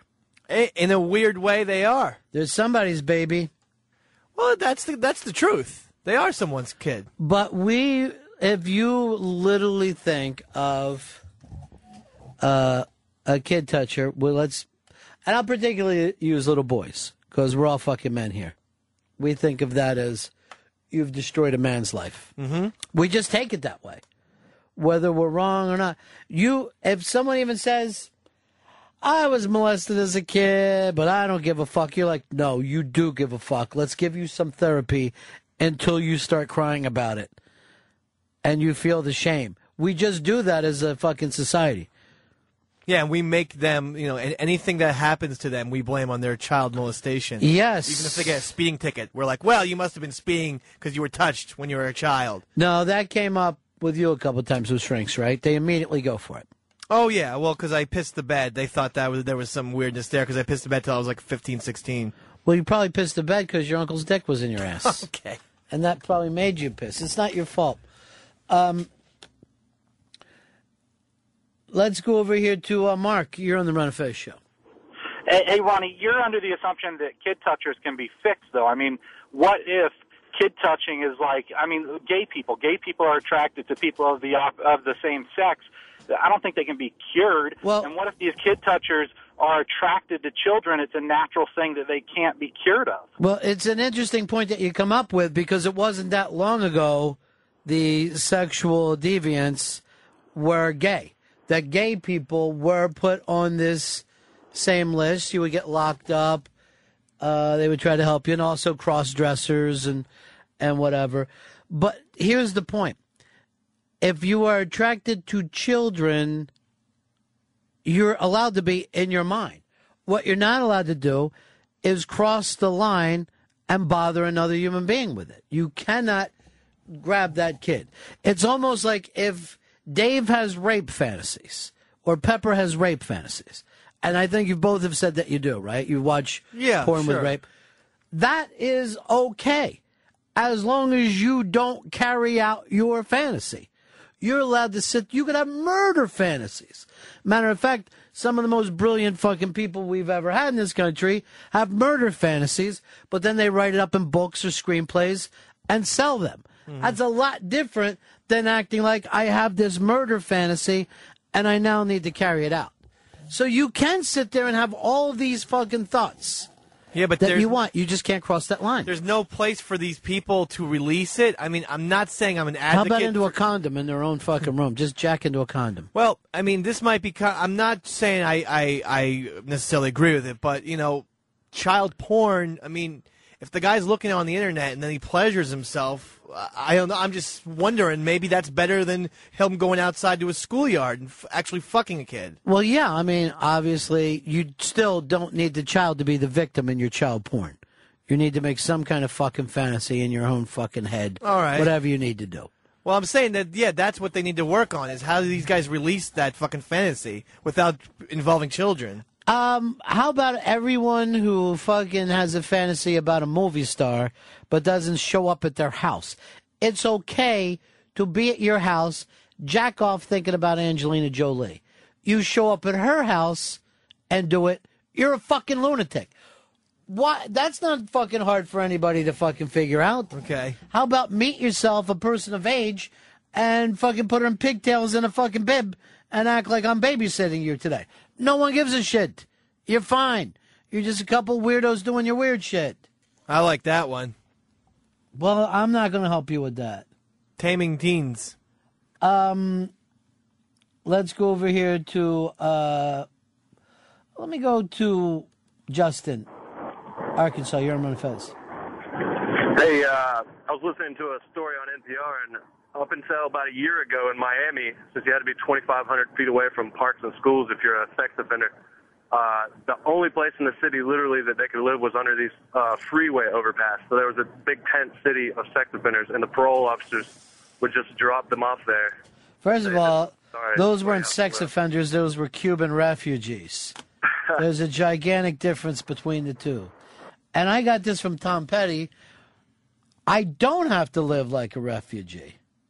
I don't have to live like a refugee. 866 Ron Zero Fez. 866 Ron Zero Fez. Uh, here's um, Bill. He's worked as a corrections officer. How are you, Bill? Pretty good. How are you doing, Ronnie? Good. Uh, I don't agree that they can uh, be re- rehabilitated. There's a lot of cases, like the guy that called earlier. He was 21 with the 15 year old. Those are your average one-time deal, but I mean, if you, I've read thousands and thousands of case files on these guys that I watch every day, and uh, their their im- victim impact statements and stuff are just heartbreaking. Once- Once something like that's done to a little kid, you're pretty much a screwed up adult. So I don't know. I have no idea what you should actually do with these people. Right.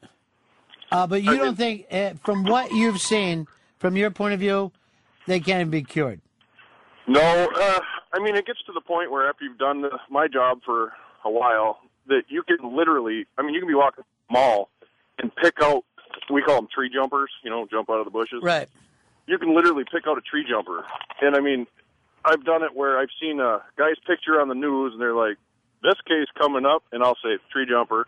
My wife will say, "Why is like everybody got to be a tree jumper?" He's a tree jumper. You can just tell there's something about him. I don't know what the deal is. So you you now see that they almost have um, a look. A You know. I mean, like you know, they look like the ape kind of. Oh Jesus! All right, thanks, man. All right. How weird.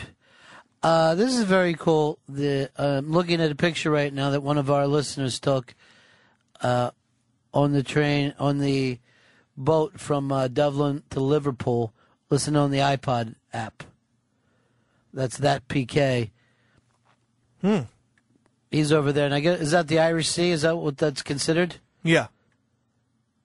In between the two, did you take that ferry, Dave? Oh yes. Yep. It was all all all around that. All about that shit. Man, that is one ugly gray low hanging cloud there. You get all the seasons in one day in Ireland. you know, every fucking town tries to say the same thing. Oh, really? Yeah. Uh, Frank, you're on Ron Fez. Yeah, Ron, uh, don't you think some of these parents who put their kids, you know, on these talent shows and dress them up like coolers have something, you know, they stir the fire with that sort of uh, stuff? Well, first of all, I think it's wrong to dress your child as a whore. But again, I don't think that you could take a baby, dress her up as sexy as you could, and get anybody but a kid toucher interested. It's it's the argument that the kid was asking for it by wearing eyeshadow and a cheerleader outfit. Make my daughter look like Julie Roberts from Pretty Woman. You know, You dress her up that way? Sure, why not? It's cute. Everything will turn out in the end, anyway. You got to dress her up like Raggedy Ann. Oh, she has. She was uh, Raggedy Ann this year for Halloween. Beautiful. Next year, I think she's going to be a pumpkin. We're real original. Why don't you just give her the pillowcase, put two eye holes in it? Or the bad, uh, I'm going to be a bum, quote unquote. And your mom takes fucking charcoal and paints a fake beard on you. I had no idea. I had no idea.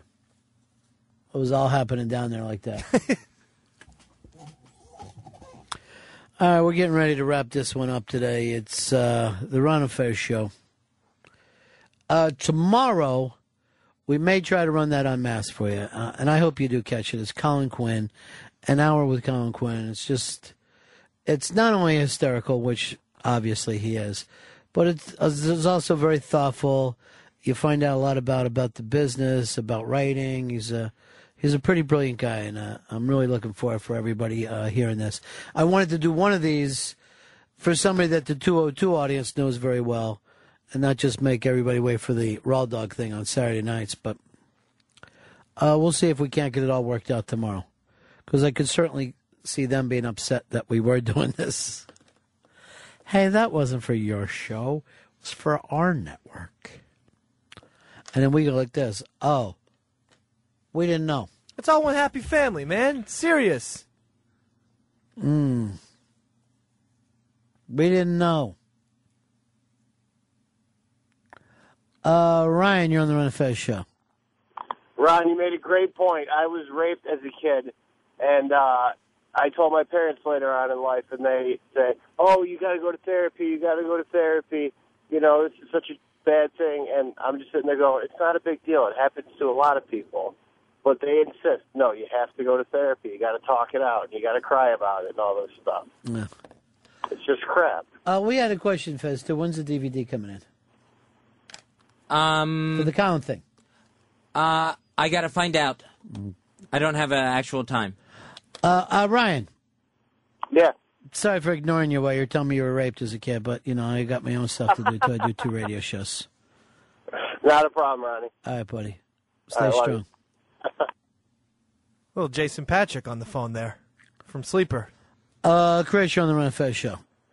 Yeah. Um, what about the um, the young high school, say, 24 year old teacher who has an affair with like a young 17, 18 year old uh, student? Should they be subject to the same type of punishment? You know, I, I'm sure that's going to be up to the jury, but you heard that guy today. His life was ruined because when he was 21, he was with a 15 year old girl. That's crazy. Now, quite frankly, you know, 27 and 21, uh, no problem. 18, 25, 26, 27, no problem. Nobody complains about it. Yeah, I mean that was it was too young. He did make a mistake, but he's not a sex offender. He didn't fuck a child. He's not a sex offender in the normal way that we think of sex offender. He's offenders. closer. It's closer to a a peer. Yeah. He, what do you mean? He's closer to what? She was his peer almost. Oh, she was fifteen. I thought you said here. I thought you meant pointing at yourself. no. I think that female teacher in Seattle who was dating her kid ended up going to jail twice because of it because she couldn't stay away from him. I think once he was 18, they ended up getting married. Yeah, well, that kid was great. Let's face it, she was right all along. That kid was unbelievable. He was a fucking, he was a mover and a shaker. She had to be with him. He was a catch. I mean, come on. You know, there there's not every day that you get a nice fucking fourteen year old with a seven inch cock. You know that kid's last name? Hasselbeck. He's now quarterback of that thing. And I believe his parents watched the baby while she was in jail. Oh, sweet. He was like a Samoan kid, right? Right, yeah. Whatever. They're island people. I don't know what it is. You get surrounded by water, you do crazy shit. Uh, Terry, Florida, you're on Fez. Hey, Ronnie, I got a friend of mine that was he had graduated high school was like 19, and he was he was dating a girl that was like a junior. She was 17, and he got charged with statutory rape and, and is classified as a sex offender. He's married to the woman now. They have three children. I mean, it was not a you know not anyway a sex offense, but it stuck with him the rest of his life. You know. Um, this friend of yours, is it you? No, no, actually, it's not. He uh, the only thing that's really kept him is, is, is being successful is his dad is very has a lot of money and he's able to work for his father. Otherwise, he wouldn't even be able to provide a good living. His his dad has provided him with a good job. It's the only thing that saved him. That's lucky for you that your dad's there for you. No, my dad's dead. I drive a truck. Uh huh. so it's not you, It's not me, Ronnie. I didn't get laid till I was 18. but it is you. No, I was a little fat bastard. I couldn't get no pussy. All right, congratulations. Your dad's there for you. Uh, here's uh, Nate, Maine. You're on Fez. Hey, Ronnie. Hey, up here in Portland, Maine, they just listed an ordinance. Um, it used to be all sex offenders were banned from living near, you know, so many feet near schools, and they just lifted that so only high risk uh, sex offenders are banned from living there. I was just wondering if what you thought about that.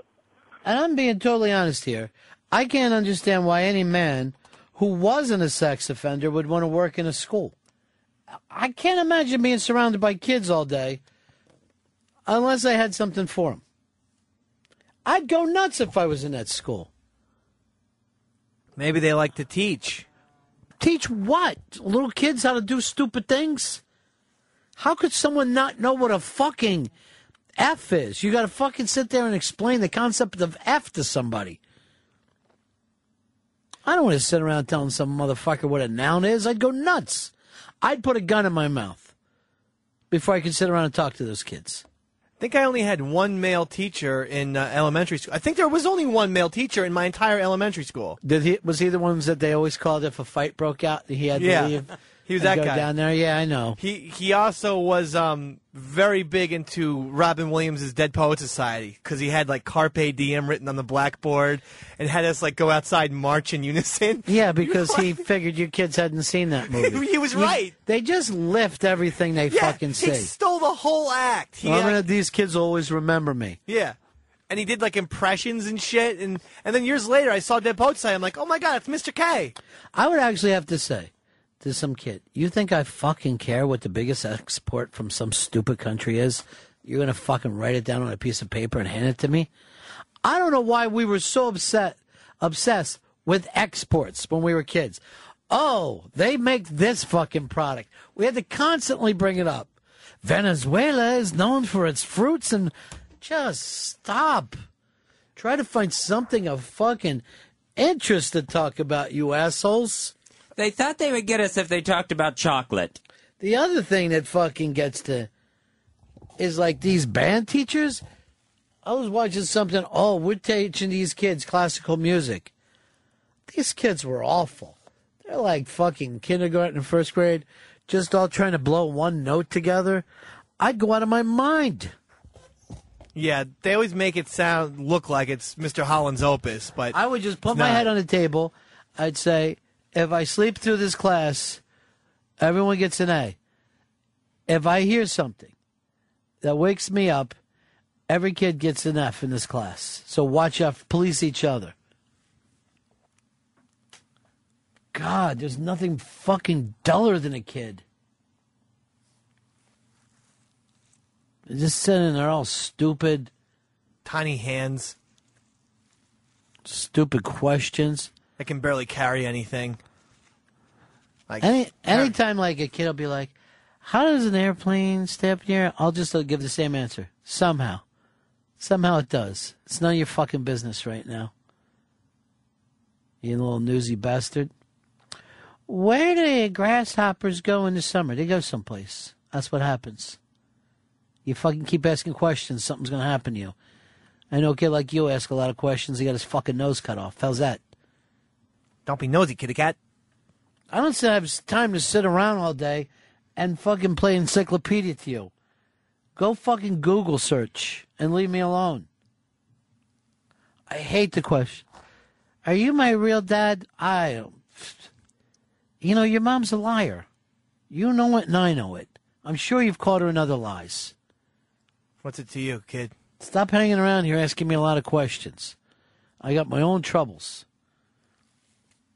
When's our next meal coming from? I hate that. None of your business. I'll try and get some free coffee at work. Fez is going to jump in and start improving. Uh, and I hear that song, Fuzzy. It's time to wrap it up. It's the load up. We're going to tear it down and then load it out. But we do appreciate you hanging out with us here today. We'll see you here tomorrow on this same station. Talk about Lost tomorrow. Dong.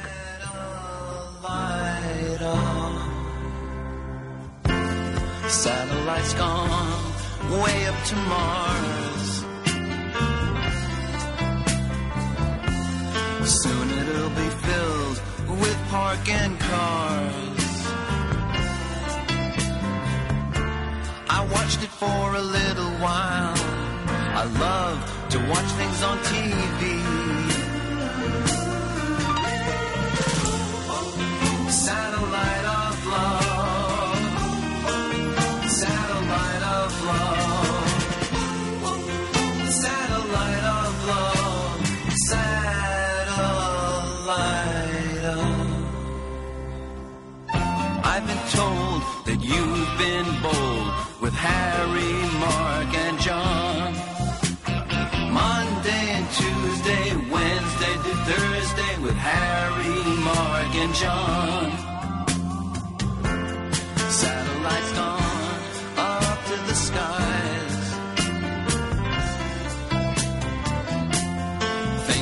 Drive me out of my mind. I watched it for a little while. I love to watch things on TV.